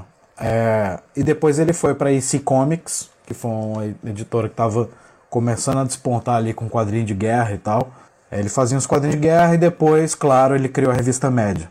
É, ele, para mim, é um gênio dos gênios. Ele não tem pouca coisa desenhada por ele em si, né? Porque, mas ele mas a grande genialidade dele é que assim, ah, não foi ele, ah, ele criou a revista Média. Sim, mas se você for pegar a revista Média como um todo, o período em que ele foi o editor, começou como uma revista que era de quadrinhos em si, só tinha quadrinho dentro, né? E depois virou a revista Média no formato que a gente conhece e tal, que também foi ele que fez, já, já sendo uma revista mesmo com aquele bando que tinha artigo, tinha não sei o que e tal. Mas enquanto ele foi editor, ele escrevia 100% da revista. E todos os. Ele não desenhava tudo que tinha dentro, né? Ele tinha uma, uma equipe de colaboradores que eram alguns dos melhores artistas da época, né? É, tipo Jack Davis, ou. Putz. Ah, enfim, eu tô, tô me faltando aqui um monte de nome agora. Mas assim, é, ele, ele.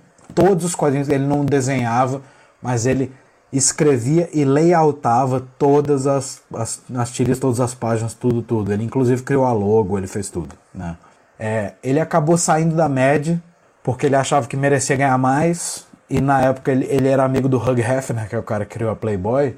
E a Playboy na época, a gente não tem essa noção hoje em dia, mas a Playboy na época era a revista mais respeitada que tinha, assim, nos anos 50, 60. Porque era uma revista de super luxo, com papel de luxo muito melhor do que qualquer outra coisa que saía, saía nos, nas bancas naquela época. E e o próprio Hugh Hefner, que foi o cara que criou a, Playboy, ele, antes de criar a Playboy, ele tinha sido cartunista, né? Ele começou a carreira sendo cartunista, então ele tinha um puta respeito tal com cartunista, então ele, todo cartunista que ele achava foda, ele trazia pra Playboy. E o salário de um cartunista na Playboy, comparado com qualquer outra revista naquela época, era tipo três vezes maior. Né? Ele, o Hefner, como ele gostava e era esse cartunista, ele botava, botava uma grana absurda ali, dane-se. Né? É, e por isso, assim, aí como ele era amigo do Hefner e tal, Hefner na época ofereceu pro ofereceu pro, pro Kurtzman sair da Mad e virar editor de uma outra revista no mesmo formato da Mad, que foi criada, chamou Trump, né? É, que seria no mesmo formato, mas todo mundo recebendo umas cinco vezes mais do que recebia na média e com papel de luxo, não sei o que lá, ia ser super não sei o que. Só que o esquema que foi que essa revista só teve duas edições, e na época, porque na época a Playboy perdeu uma grana louca com os cassinos da, Playboy que eles estavam criando, e a editora foi pro buraco, eles não tinham dinheiro, só conseguiram publicar duas edições. Aí o Kurtzman se fudeu. Enfim, Kurtzman foi fazer várias outras revistas depois disso.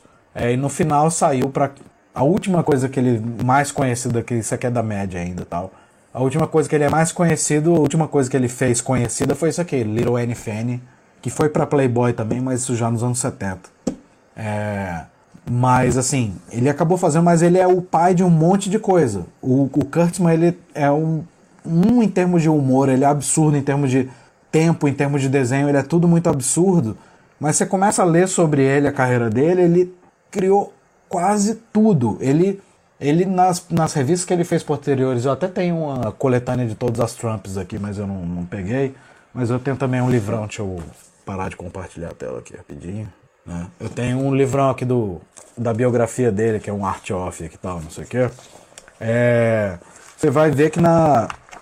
Você vai ver que na, ele foi o cara que, tipo. Um, ele foi o cara que descobriu quem gente que trabalhou para ele nessas revistas, nas revistas posteriores à média. Além de todos esses cartunistas fodões, ele foi o cara que descobriu o Woody Allen. O Woody Allen começou trabalhando para ele. É, os caras do Monty Python, três deles trabalharam para ele antes de formar o Monty Python e depois viraram o grupo Monty Python. Até coisas tipo. Qual, é qual é o nome dele? O, o diretor lá que criou os filmes tipo Cor, é, Cor que a Polícia Vem Aí, Top Gun, esses caras aí e tal. Ele foi. As, que é um. Se você para pra assistir de novo hoje em dia, se você para assistir Cor que a Polícia Vem Aí, você vê que é muito um formato de uma sátira de, um, de, um, de filme da média, né? E, e, e o cara, é, qual é o nome dele? Ah, enfim, ele foi assistente do Kurtzman antes e tal, né? Então ele foi um cara que todo a, toda a nossa, praticamente, o humor do século XX vem muito do Kurtzman, não só de quadrinho e tal, mas como um todo, de TV, cinema, etc.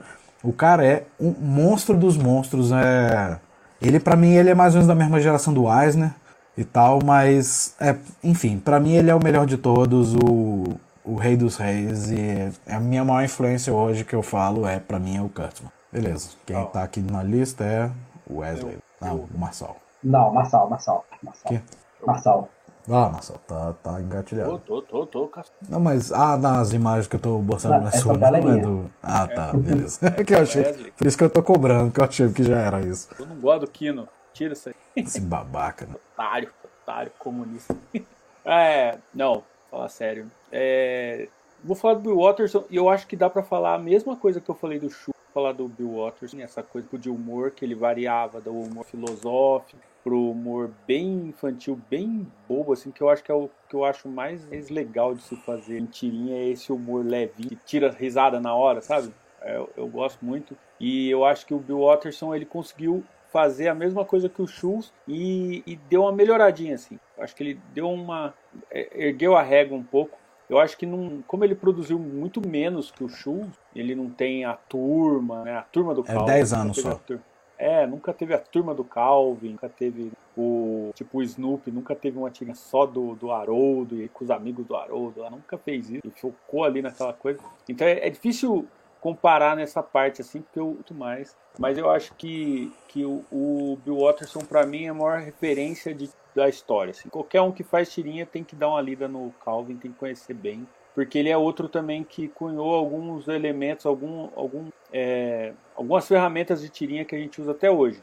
Quem faz tirinha é, usa até hoje. Que nem nessa aqui que eu tô que eu tô compartilhando, né, exemplo do, do Calvin brincando de super-herói e tal, e ele toma um tombo e ele fica fingindo que tem kryptonita e tal. Esse tipo de coisa tão levinho, tão levinho e tal.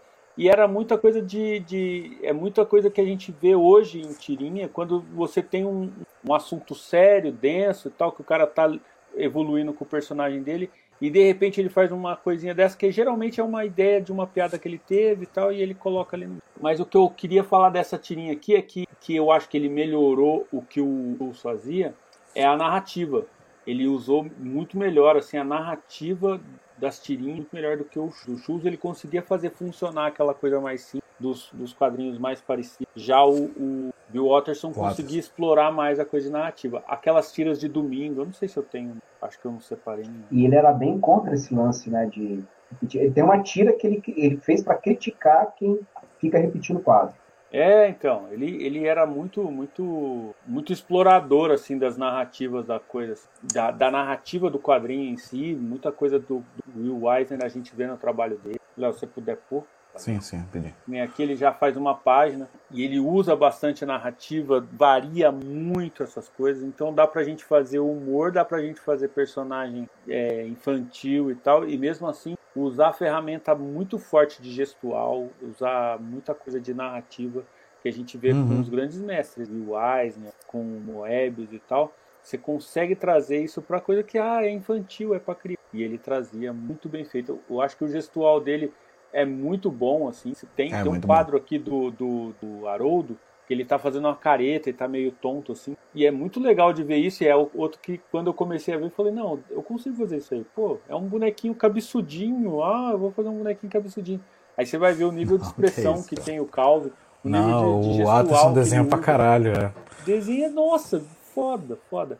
E, e uma da, das coisas que eu gosto muito assim é daquelas de página de domingo que ele coloria, né, na aquarela. Uhum. E que é umas, cara, umas coisas são assim, umas obras de arte assim, cada aquarela e fazendo uma tira de domingo. Você abre o jornal, pá, tá vendo seu, seu, tomando seu café e de repente você vê ali um quadro, uma coisa, uma obra de arte de um cara para contar uma piadinha bobinha. Então, assim, é muito foda. Eu acho que todo mundo que faz X dá uma estudada dominar, tinha que ser matéria, sabe? Se fosse um curso de fazer tipo, Bill ah, Watterson tinha que ser uma matéria é, do primeiro do primeiro ao último ano, igual o português, matemática. Estudar Calvin Haroldo, que é muito foda. Mesmo. Ah, não, com certeza ele tem que ser um dos. Então, ele foi até comparar um shows com ele, de um ponto de vista bem bem chulo quase assim, mas Shoes foi a tirinha mais de humor e tal, mais popular e mais bem vendida do período em que ele fez. O, e ele se aposentou na época que Calvin estava começando. E Calvin foi a tirinha mais popular, etc. Sequen na sequência, assim. Né? Tipo, a maior depois do Shoes. Né? E é a última, na verdade, foi a última grande tirinha. Tem tirinhas muito, muito fodas depois do Calvin? Tem. Né? Até para jornal, né? Como Cul de Sac e tal. Mas. Mas nunca vai. Nunca nenhuma tão popular quanto, é impossível ser tão popular quanto, porque foi o Calvin foi a última que teve bem no período em que pós Calvin foi quando começou o período da primeira explosão de webcomic. Então foi quando começou até a primeira queda de venda de jornal. Então, o, por coincidência, o Watterson parou bem no momento em que os jornais estavam no auge. Ele parou imediatamente, os jornais começaram a despencar, né?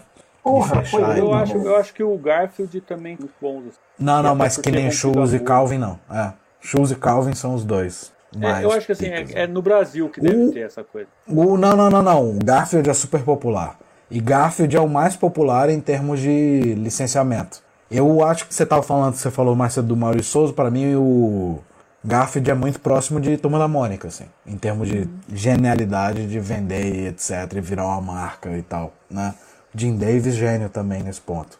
Mas em termos de venda, de licenciamento, etc., o Garfield não chegou a ser que nem que nem Show, que nem Peanuts, nem que nem Calvin, não. Não, é, não, você pegar pra ler, pegar, tipo, eu adoro o Garfield, eu nem tô falando mal de Garfield. Mas assim, dá pra reconhecer, não dá pra se inspirar muito nele, não. E queria falar é, mal não, é, em qualidade de negócio já é até a mesma coisa. É, é outro, o, o outro, Jim Davis, outro falar um pouquinho mal aqui, fizeram um documentário, tava fazendo uma matéria com ele, ele já tava senhorzinho já já não é, não é muito, muito antigo não. E aí foram mostrar ele desenhando um, um Garfield. E aí ele mostra ele desenhando assim na prancheta, só que ele abriu numa tela assim no monitor, ele abriu no Google Garfield. Aí mostra várias imagens, ele tá copiando do Google. É porque ele não desenha há anos. É que nem o Maurício Souza. é, é o meu Ele, mas ó, vou te falar, mas mais o Jim Davis, desculpa, porque o Maurício Souza não desenha e escreve há décadas, né? Todas as tiras do Garfield, todas, 100% delas, todas que já saíram, foram escritas pelo Jim Davis. Ele não desenha, mas ele escreve. Todas. Ah, não, é. Não, eu, Coisa eu que o Maurício Souza não faz. Eu adoro, é. eu adoro o Jim Davis. Eu acho ele, ele é muito de exemplo assim do que o, o Maurício de Souza fez, ele fez com tirinho, muito bom. Sem fazer turma, sem fazer maçã, sem fazer fraldas. O Garfield é, é outra marca muito forte também. Teve até. É, você achou o filme foda? Curtiu pro caralho? Não, eu não achei. É isso que você tá falando. Mas... Não, mas teve Você um não filme, gosta de cara, Indiana que Jones, mas fazer- Garfield é um filmaço. É isso. É isso que você tá me falando aqui. Duas, duas merdas. O filme bom é o do Sonic. Eu quero ver o dois. Ah, o imagino, dois. isso. Imagino que O, seja o incrível. primeiro eu gostei muito. É, isso. roteiro, assim, Melhor que Indiana Jones. É. Não, mas de longe. não, não tem nem. Tá, vai lá, Wesley, antes que eu mate o Marcel. Vai lá. Vamos lá. Vamos lá, vamos dar uma acelerada aí. Bom, É, não, Kino, ô, gente, eu tô com sono já, viu? Também? Não, Deu hora e uma. Não, mas tá, tamo, tamo aí. Vamos fechar uma É. rodada aí. Se faltar algum, nós falamos no outro programa. Não, Ó, o Wesley é o primeiro. não, Aí fala o. Wesley, fala o Léo, fala eu, aí não encerra. Chega. Não, não, não, vamos matar. Só vamos nessa. Então Não tem vamos. problema passar o tempo, não. Marcel. Não, vai lá, Não, vai, eu tô vai, vai. sono. Meu o Marcel tá guardando 4 da manhã, Léo. Por isso. É, bicho, é. Eu sou. O cara é crossfiteiro, o cara é crossfiteiro agora. Então, o que tá errado é isso. É fazer crossfit. Fazer crossfit tá errado. É, pronto. Não, não faço crossfit. E quem é você pra falar de crossfit tendo um copo Stanley? O crossfit é o copo Stanley da, das exercícios. Mas o Copo Stanley é o anti-crossfit, eu tô tomando cerveja. Não, mas o copo Stanley é o crossfit dos exercícios. O, o copo Stanley dos copos Opa, é o. tenta aí de novo. É, não. o crossfit entre os exercícios, ele, é, ele não é respeitado. Assim como o copo Stanley não é respeitado entre os copos. O Não, copo mas a diferença é que eu não respeito o exercício nenhum, cara. Aí tá, já começa por aí. Não, mas vai lá. Então vamos, vai, vai, vai. Tá Vamos vendo? lá. Ó, Fala desse vamos lá. aqui no xarope aí. já falamos algumas vezes, inclusive o Cris tá, tá lembrando aqui nos comentários também que é, o tanto Kino quanto o Chus foram grandes influências pro, pro Bill Watterson para criar Tino Calvo e tal. E no meu caso, eu, descobri uma falda muito tarde, assim, já tava fazendo quadrinhos, já publicando quadrinhos na internet e tal. E foi numa época que a galera começou a comentar é, em, em algumas tiras levadas, ah, isso me lembra um Kino e tal, não sei o que, que foi uma falda. E foi a época aí que eu não lembro se eu ganhei ou se eu comprei o livro da Mafalda. E, cara, foi tipo uma explosão para mim. Assim. É, porque achei incrível a, a, a- todo, todo o trabalho do Kino com, com a Mafalda. Que Também é um trabalho que não, não perdurou por uma eternidade e tal. Foi relativamente conciso, né? É, e, e trabalhando com esse clichê, né, do, do, do grupo de crianças, né, interagindo num tipo de jornal Sim. e tal. Enfim, super clichê.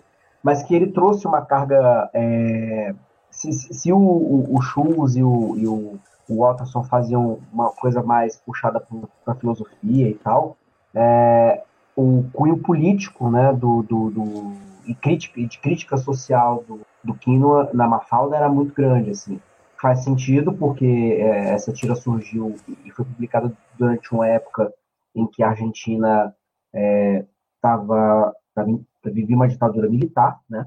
É, então tem toda aquela coisa de você fazer a crítica de uma maneira mais ou menos velada, né? É, que dê para entender, dê para você captar, é, que enfim também aconteceu muito aqui no Brasil é, é, durante a ditadura, né? Com, com música, quadrinhos e artes em geral. E é muito interessante você ver como ele foi trabalhando esses arquétipos da sociedade que ele enxergava, que ele enxergava na sociedade argentina. Ele foi trabalhando nos personagens, né? É, enquanto a, a Mafalda, que, que era a protagonista, vinha com, com, com a, a veia crítica, né? Você tinha os pais da Mafalda, você tinha os amiguinhos é, é, da Mafalda, onde cada um meio que personificava algo que ele enxergava da sociedade, é, da classe média, da, da, da burguesia, a, das pessoas que não se preocupavam tanto em viver num regime ditatorial desde que tivesse tudo bem para elas, né? Enfim. E depois também eu fui descobrir é, é, o Kino é, como cartunista, que também é, é, um cara incrível, um cartunista incrível, assim. É, ele tem umas tiradas, tinha umas tiradas assim geniais nos cartoons dele e tanto na, na, na, na série da Mafalda quanto na nos cartoons foi. Hum. Aqui, É. eu conheci, claro, eu conheci Mafalda primeiro. Conheci com toda a Mafalda ali e tal, não sei o quê. Mas eu te dizer, o trabalho, depois conheci o trabalho do Kino como cartunista fora da Mafalda, nada contra a Mafalda, Mafalda é foda pra caralho, mas eu gosto mais do é um trabalho do Kino. absurdo, velho. Não, isso falando, ele fora da Mafalda eu gosto mais. Inclusive eu tenho uhum. um livro assim, infelizmente nunca saiu no Brasil, eu acho. Saíram alguns livros individuais aqui no Brasil de cartões do Kino, é, sem ser da Mafalda. Mas na, em Buenos Aires eu comprei a coletânea de tudo que ele fez fora Mafalda, assim. Cara, é, é outro. Cara, é outro nível. É um dos melhores uhum. cartunistas da história do mundo, na minha opinião. Que é.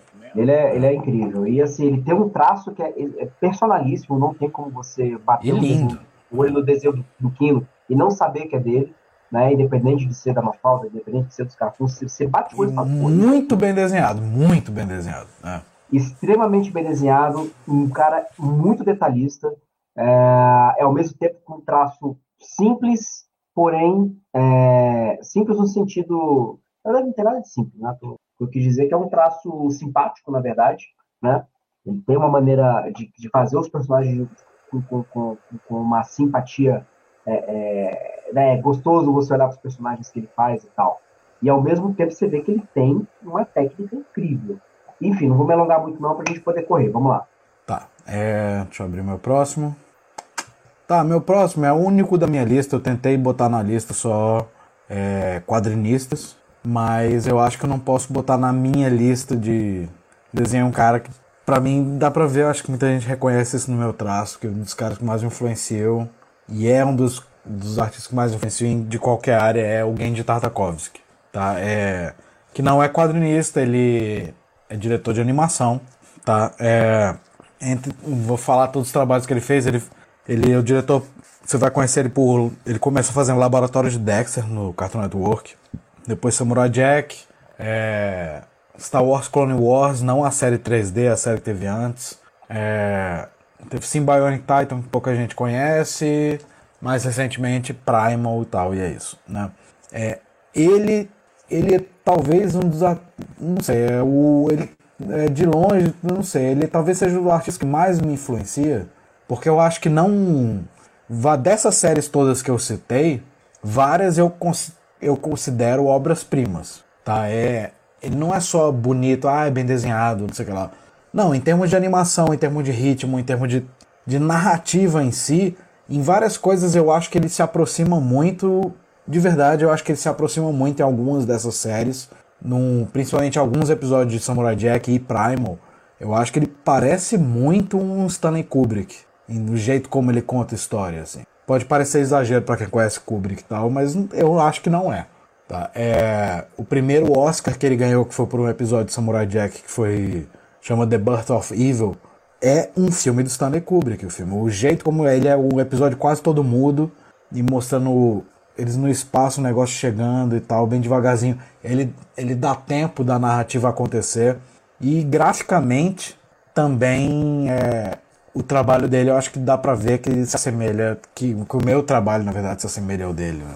Muitas dessas coisas, assim, que tem umas coisas até que eu tenho abandonado, assim, o, eu sempre usei demais no meu trabalho, copiei demais essa história de, de ter uma linha reta absoluta contra uma curva, reta contra curva, né, que se fala em termos de animação, mas uma coisa que ele faz, que é uma coisa que ele tirou do, do dos desenhos animados dos anos 50, né, da UPA e tal, é, que é essa reta absoluta, de botar uma retona contra uma curva e tal, não sei o quê. Que eu tenho até meio que sou saído um pouco disso recentemente, assim. Mas tanto ele quanto o Bruce Timm, quanto Shane Glines, quanto Bill Pressing, são alguns artistas que eu super tirei isso deles. Mas não só isso, sim, ele, ele continua tudo que ele lança novo, para mim é.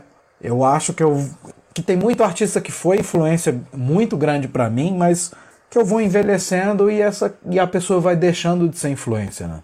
Vai não porque eu começo a achar o trabalho uma bosta nada disso, não, mas é porque eu vou conhecendo outras coisas, conheço uma coisa melhor e às vezes o cara não evoluiu tanto. E o Tartakovsky continua sendo a, a minha maior influência, porque ele continua tudo que ele lança novo, ele na minha opinião ele consegue dar um salto incrível na qualidade do que ele está fazendo em relação ao trabalho anterior.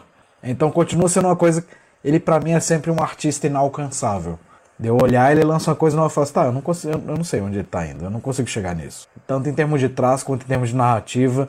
E assim, eu tô colocando o eu tô falando Game de Tartakovsky aqui, que é meio com a globalização de artistas, na verdade, porque a, os artistas são os colaboradores comuns dele, eu, eu coloco todos como influências para mim. Eu vou botar então principalmente então o, o próprio Tartakovsky e o e o, o Wills, né, que é o cara que é o diretor de arte que faz a maioria dos cenários na maioria dos desenhos dele.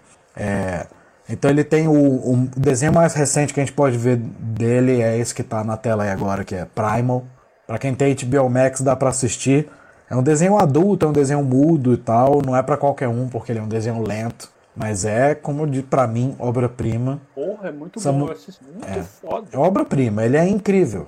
Ele... E é foda que, assim, você termina o episódio e fala assim, porra, queria fazer, queria fazer um isso. negócio assim, que é muito bonito. É, ele diz isso, termina você fazendo, putz, eu queria ter feito um quadrinho nesse nível. E tal, é, eu queria ter feito ter isso. Assim. Eu até comentei com vocês, tem um episódio que, que eles são raptados por uns vampiros, tipo, por uns morcegos gigantes, na verdade.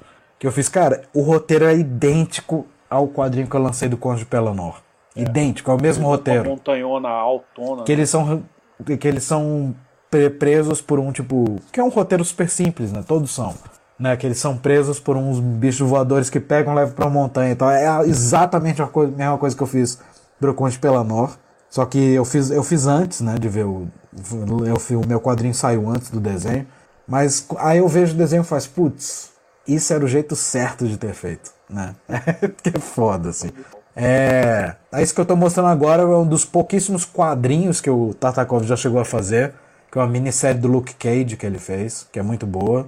Eu só conheço dois quadrinhos que, que o Tartakov fez. Ele fez essa minissérie do Luke Cage, que é foda, e tem uma minissérie do, do Samurai Jack também, né?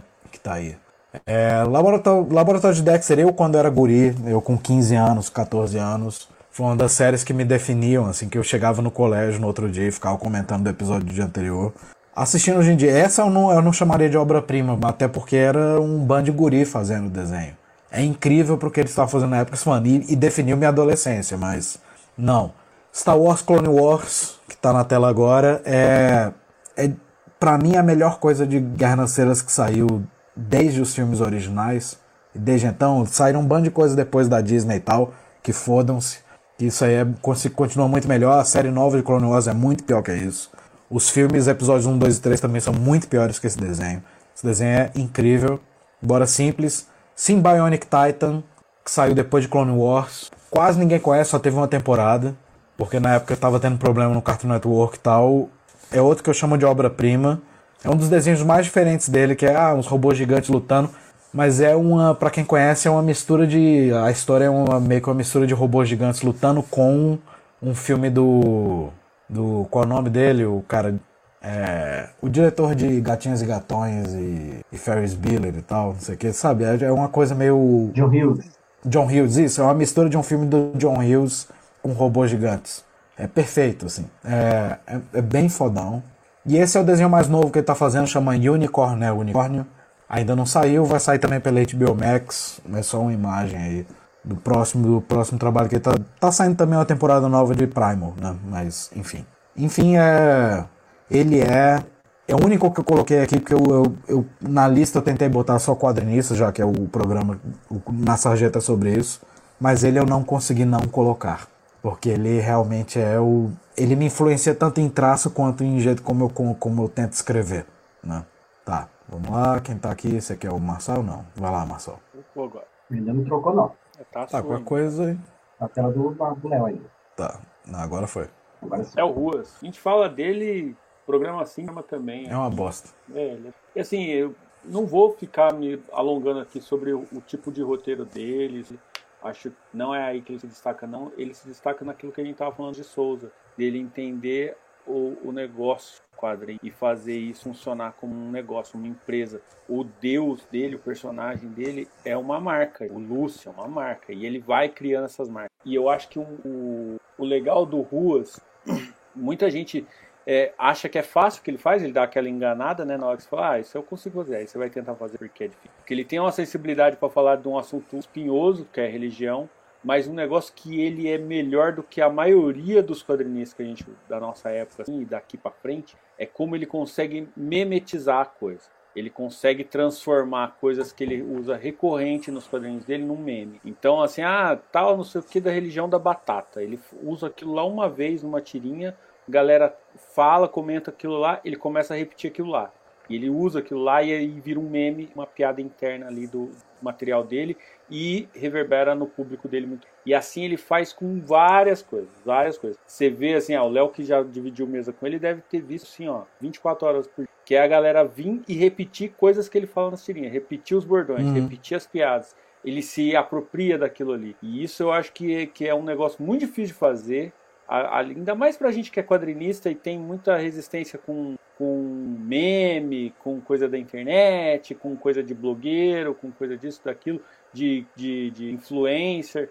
E o Ruas ele é, usa muito, de maneira muito positiva isso no, no conteúdo dele. E fora que ele tem um, um quadrinho muito bom, né? O Sábado Qualquer é muito bom, ele aborda uns temas muito, muito pesados de uma forma muito leve. Ele, ele, equilibra muito bem isso aí. E fora isso, fora o quadrinho muito bom, as pirinhas, umas sacadas muito fodas, assim, umas piadas muito boas, ele é muito engraçado. Fora isso, ele ainda usa a ferramenta internet, as redes sociais e essa coisa do, do, do meme de maneira muito, muito eficiente. Não é à toa que ele tá, tá num nível assim profissional muito acima dos outros. Então, é, é para mim, ele me eficia. Uma coisa que, que, que, do Carlos Ruas que é interessante assim, foi o primeiro cara que eu falei assim: olha, ele faz tirinha e ele posta na internet, olha, ele tem um blog, eu consigo fazer isso. Foi o primeiro que eu falei assim: olha, eu acho que eu consigo fazer isso aí. Então ele foi o primeiro que me enganou. Falou: ah, é fácil, mas ele, ele consegue fazer parecer fácil. Beleza. E para fechar com chave de ouro aqui, trazendo a Laerte. Volta aí. Laerte, Laerte me influenciou em dois, tem dois momentos assim que são muito importantes para mim. Primeiro, é, na época da revista Chiclete com Banana, que ela fazia com o Glauco e o Angeli. Né? E eu, moleque ainda, botei a mão nos exemplares que o primo meu tinha e tal. E foi uma, foi uma também uma estourada de cabeça na época de sair daquela, da, da, daquela coisa de quadrinho de super-herói, quadrinho de turma da Mônica, de turma infantil e tal, não sei o quê e ver o que eles faziam ali, né? Que era engraçado, mas era um engraçado mais, mais sujo, vamos dizer assim, né? Tinha palavrão, tinha, tinha sacanagem, né? E... É, é muito coisa para pré-adolescente pirar, né? Eu lembro que eu lia com uns 13, é. 14 anos e eu me sentia o rebelde. Olha, eu tô lendo ah, palavrões, é. tô vendo tetas. E... Pois é. Não, é, era uma época assim, que eu ficava rabiscando Bob Cuspe tipo, com, com, com, caco de tijolo no, no, na rua, assim, achava incrível. É, e, e ela nessa época, né, é, fazia tirinha também já, é, no jornal e tal, ali no com banana, e oscilava, né, tinha, tinha essa coisa de trabalhar com humor, tinha essa coisa de trabalhar com humor às vezes um pouco mais leve, ou nem tanto, mas é, na chiclete com banana principalmente era onde era onde soltava ali né, toda aquela verborragia criativa. É, e depois é, tem, um outro momento da Laerte, um momento em que, que enfim, tem a questão da identidade de gênero dela e tal que ela começa a abordar isso também nas tiras né é, trazer essa discussão que foi é, é algo importante também pra caramba é, até porque era um momento em que era uma discussão que não, não estava tão, tão, tão aberta ainda né, para o público. Né, tanto que teve aquela coisa de não, o que está com é, crossdresser, não é, é tinha um, é, enfim, então foi uma discussão bem importante. Mas é, é, logo depois, né, ela começa com essa série do Manual do Minotauro, aonde ela vira uma outra chave, né? É, que ela traz esse lance das tiras ah, que não, não, não tem piada, não precisa. Tem uma reflexão, tem algo de expressão, tem algo que às vezes a gente nem consegue ah, é, definir de fato, né? É, é absurdamente interpretativo, né? É, e que flerta né, com, com, com, essa coisa da, do quadrinho enquanto arte, talvez do mas que enfrenta com essa coisa do, quadrinho enquanto arte interpretativa, daquela coisa de você olhar para um quadro e tentar extrair uh, mensagem daquilo. Uh, a Laerte tem feito muito isso, com vários trabalhos recentes, né? É, além de também estar tá, é, muito engajada politicamente, né? as tiras dela vêm trazendo muito esse tema do debate político que a gente tem enfrentado no Brasil também. É, mas acho que são, dois, são, são os dois momentos mais cruciais assim para mim é, é, dela, é, que esse primeiro momento ali, quando eu era moleque, com chiclete com banana, e esse mais atual, mais recente, que me traz essa coisa de que às vezes a gente só precisa se expressar, né? E, e deixa a interpretação na mão do leitor mesmo. É, deixa e, que seja. É, tá. Então eu sou o último. Beleza, pra fechar. É... Deixa eu botar o meu. Ah, você tem um ainda. Tá, o meu último. Mas é você. Então... Não, é. Tá, tá aparecendo. Tá, o meu último é Darwin Cook, tá? Que é um artista bem mais recente. Mas é, eu, claro, eu, como muita gente, eu acho que muita gente só conhece ele por algumas coisas que ele fez para descer, né? Principalmente descer a Nova Fronteira e tal. Mas eu depois eu comecei a conhecer o trabalho dele. Eu conheci por descer a Nova Fronteira, né? Que é um quadrinho meio que da Liga da Justiça, um dos melhores coisas que já fizeram com os personagens, na minha opinião. E mas eu comecei a pirar no eu acho que ele tem um controle de narrativa, principalmente. Um, eu adoro o traço dele. Né? Ele morreu alguns poucos anos atrás. Eu adoro o traço dele, até lembro um pouco o traço do Bruce Timm, né, de desenho animado. Mas eu gosto mais do traço dele, eu acho que tem uma riqueza maior, assim. E não só isso, ele é um, um ao contrário do Bruce Timm, que fez alguns quadrinhos bons e tal, mas o, o Darwin Cook é um quadrinista, acho que em primeiro lugar. Ele arrebenta, na, ele tem uma qualidade, um controle de linguagem de trás, de narrativa, de, de página e tal, muito, muito, muito superior às pessoas da geração dele, assim. Ele, os quadrinhos dele, embora sejam quadrinhos americanos, a grande maioria de super-herói, ele foi mais conhecido por isso. É, ele tem uma qualidade de quadrinho europeu, assim, de ser uma leitura fluida e fácil de ler, é, que eu acho incrível, acho o traço incrível, e eu acho que ele também é um. Assim, depois, assim, é, assim, ele fez um bando de quadrinhos pra Mar. A história é que ele começou a fazer quadrinho pra DC, depois fez alguns quadrinhos próximos gente com Parker. Mas ele também, para mim, é um exemplo de, de. da carreira dele, sabe? O, ele é um cara, ele começou a trabalhar com. Não com quadrinho, mas com desenho. Ele já ele tinha 40 anos de idade. Né? Ele ele era um cara, ele era designer gráfico até os 40, mas não estava mais curtindo trabalhar com aquilo, etc. Aí na época ele achou nas páginas amarelas um anúncio de que tinha um estúdio na cidade dele que estava procurando por gente para trabalhar numa animação. É que naqui que hoje a gente sabe era animação, era o, o desenho animado clássico do Batman do Bruce Timm, né? Batman The Animated Series. É, aí ele se inscreveu, tal, foi lá, foi selecionado e começou a trabalhar nesse desenho. Ele tinha 40 anos na época. E ele começou a trabalhar nesse desenho, começou a se destacar lá dentro, etc. Começou a virar diretor de arte, não sei o quê. Tanto que quando entrou na série seguinte, que foi o Batman do Futuro, no Batman Beyond, ele foi o cara que dirigiu a, a apresentação, dirigiu um bando de episódios, não sei o que, começou a virar diretor de animação. E nesse tempo, mas ele falou, ele sempre queria fazer quadrinhos. Desde guri ele queria fazer quadrinho, não queria trabalhar com animação. Então ele escreveu uma minissérie da Mulher Gato por conta própria na casa dele, etc. Quando a minissérie estava pronta, ele ligou para DC e fez: Oi, tem uma minissérie pronta. Daí ele mostrou para os caras, era incrível, e é incrível, tá publicado. Os caras disseram: Tá, a gente publica. Tal. Aí ele publicou, fez um sucesso razoável, e depois disso a DC chamou ele para fazer DC Nova Fronteira, que foi quando ele bombou. Então ele começou a fazer algumas coisas para DC e depois, com esse sucesso, ele começou a publicar alguns quadrinhos próprios, principalmente a série Parker, que é baseado nos livros é, do. Cadê tá aqui? Richard Stark, né? Que eram ser um, os livros de pulp e tal, que para mim é onde ele se destaca mais, onde que é isso que vocês estão vendo aqui para quem tá vendo o vídeo. É isso que vocês estão vendo agora, isso aqui é Parker. Esse negócio de desenhar só duas cores, etc. Isso aqui já é ele desenhando é, Spirit, né, do Will Eisner, que ele fez uma minissérie. Tal. Enfim, eu acho ele um dos artistas mais completos. Isso aqui é a minissérie que ele fez inicialmente, né, da Mulher Gato. Uma, uma, uma curiosidade sobre esse Parker, o caçador, ele é uma história classicona já, né? E Sim, é um livro clássico. Vários, fizeram vários filmes dele, mas o, um que eu gosto muito, que é bem parecido com o gibi dele, é o Mel Gibson, que é o Troco. Ah, que legal até. É. é muito legal. Muito legal e é bem parecido com o gibi. É. é enfim, eu acho ele. Ele para mim foi um puta.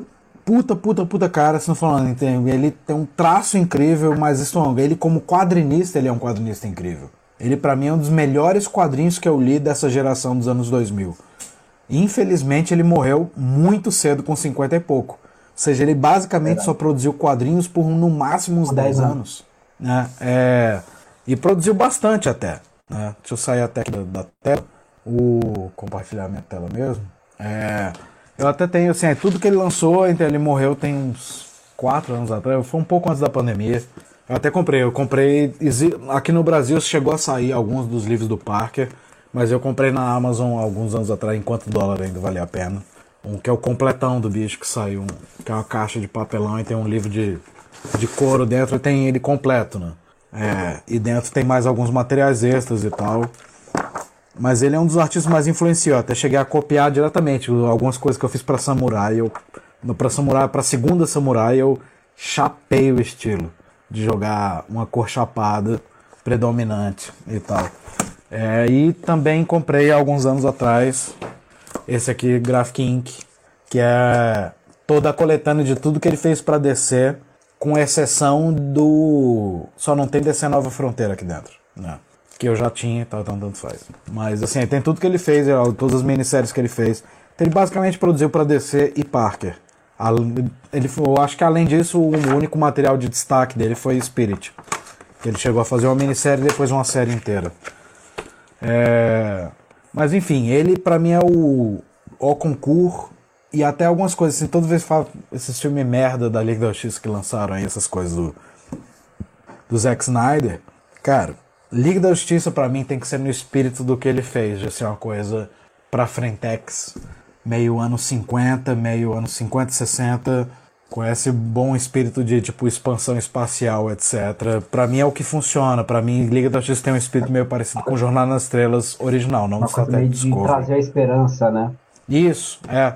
Então, eu gostaria um dia que se fizesse um novo filme de Liga da Justiça que fosse nesse espírito de uma coisa meio parecido com o que o Cook fez, assim.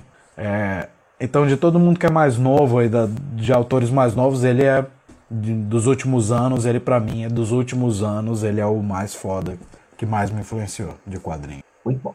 Bem foda da Passar o fenômeno, é. Falar do da Cris Eiko e do Crumbin. São um casal, trabalham juntos, mas eles também têm os trabalhos é, separados. É.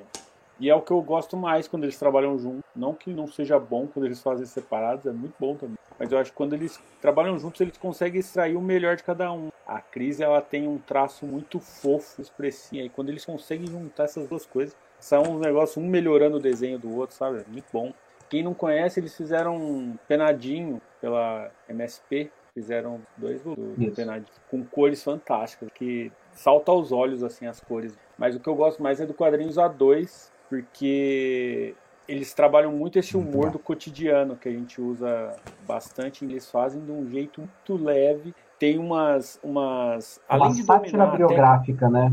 Isso. Além deles dominar a técnica, dominar a narrativa, dominar gestual, dominar a expressão, dominar a cor. Se bem que quadrinhos A2 é tudo preto e branco. A capa é bem colorida, mas a, os quadrinhos né, são preto e branco. Lembra até um pouquinho de mangá. Mas tá eles dominam as técnicas, assim, mas eu acho que eles têm uma narrativa, uma, um roteiro, assim, o storytelling deles é muito muito de animação, essas animações que a gente vê hoje, tipo Gumball, é, Jovens Titãs, que é aquele humor bobo, bobo e de uma hora para outra vai pro nonsense, vai pro surreal, aí volta pro cotidiano. E a gente se identifica muito com os personagens, assim, com os dois. E ao mesmo tempo que eles estão falando assim: ah, não, tô indo ali na feira comprar batata e daqui a pouco tá um robô na, na rua, assim, eles estão tendo que enfrentar um robô como se fosse, sei lá, é, Jaspion, os Power Rangers. Conseguem fazer tudo isso funcionar, assim. Você tentando explicar para alguém, eu acho que você não consegue explicar o que eles estão fazendo. E aí na hora que você lê, você fala, não, é, faz sentido, muito bom é um domínio de técnica assim absurdo. Assim. Para mim, um dos melhores que a gente fez, junto com Medeiros, muito bom. Medeiros estão ali no top, top. Colocar aí também o Will Leite, que, que é, já tinha só, né? Também tá no. Acho que ele consegue atingir em cima dos outros. Assim. É. O problema dele é que ele é meio babaca, pessoalmente. Ah, o Will é, é arrogante. Arrogante. Arrogante, cara. Cara, é difícil, que maldade. cara, Acho que o Will é uma das pessoas mais humildes que a gente conhece e chamar de Ele é humilde pra caralho, né? Eu não consigo Não. fazer essa piada. Fala, não, o Will é arrogante. Eu faço, eu É, aqui faço. no, no, no evento que ele teve aqui em Brasília, pe- pegou, o apelido que ele pegou foi de Will Mildão, né? Will humildão. Ele é super humilde, é. Não, É. Não, e agora ele é do clubinho, né? Ele e a namorada dele. E tipo, eu desenhei os dois, eu desenhei Avatar de aniversário. E ele lá todo derretido, ai, muito obrigado, adorei o desenho, não sei o que, pra isso que eu tô no clubinho, porque eu sou seu fã. É muito fofo e muito, muito. é, essa coisa dele ser também é, leitor de quadrinho, assim, é, pra mim é surreal, porque eu, pra mim ele é um dos melhores que tem no Brasil e ao mesmo tempo ele tá lá no meu lá, ele é apoiador. Pô, porra, que foda, o, o ciclo se fecha assim, acho foda. Mas não tô falando do eu, tô falando bem da Eco, porque são. São foda também. Também são super gente boas, viu? Super queridões, assim. São, Ah, eles são, são, são super gente boa, né? Super, super queridões. E desenham muito, assim. Eu queria desenhar. Cara, eu vou te falar que que da, da nossa geração de quadrinista independente, da nossa geração, é, o Curubim e a Eco são os que eu mais pago pau aqui no Brasil. eles são né? foda. É. Queria, queria desenhar um pouquinho igual eles. Tá, é isso? É isso, cara. Acabou. Tá bom, né? Então é isso, Boa, então acabou, então já era, acabou. Então, obrigado por ouvir nossa sarjeta. Pode ir, né? Por hoje é Pode. só, pessoal. Não, mas é isso aí, gente. Obrigado por ter ouvido até aqui. Hoje o programa ficou muito maior que o tradicional. É... Mas é isso. Vocês estão com a apresentação aí já? Tamo, tamo aqui. Então é isso aí. É, obrigado por ouvir até aqui. O programa ficou muito maior que o normal.